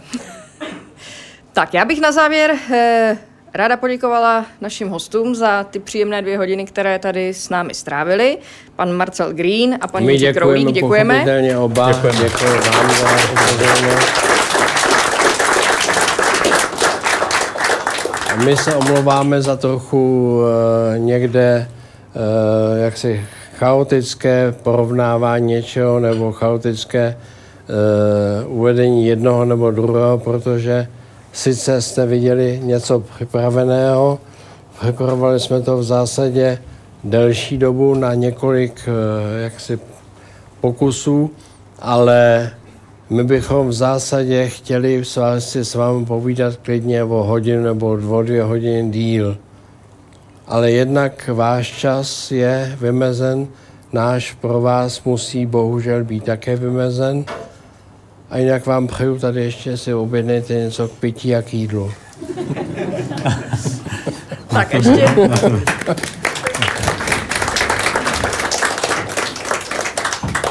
Ještě mi dovolte na závěr několik takových obvyklých slov. Já bych vás ráda pozvala na eh, další Science Cafe tady v kavárně Potrvá, které proběhne eh, opět druhé úterý v měsíci. Bude to 8. března a řeč bude tentokrát o eh, inteligentních budovách a o tom, jak se dá žít v inteligentních budovách, takže to bude opět takové trochu technické téma, ale Science Cafe zde v kavárně potrvá není to jediné, které v Praze Eh, probíhá, protože pokud vás zajímají témata z oblasti medicíny, tak můžete pravidelně navštívit eh, také takzvané Medicafe, které probíhá eh, v Celetné ulici ve studentském klubu K4 a kam jsou srdečně zváni nejen studenti.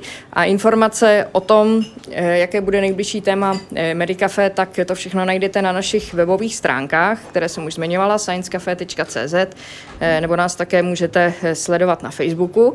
A já ještě doplním, že eh, záznam dnešního večera eh, bude nejen eh, časem k dispozici ve víkendové univerzitě Českého rozhlasu Leonardo, ale také na našich webových stránkách najdete odkaz na rozhovor, který s našimi hosty pořídila kolegyně Jana Šafaříková a kde budou k dispozici také fotografie z dnešního večera.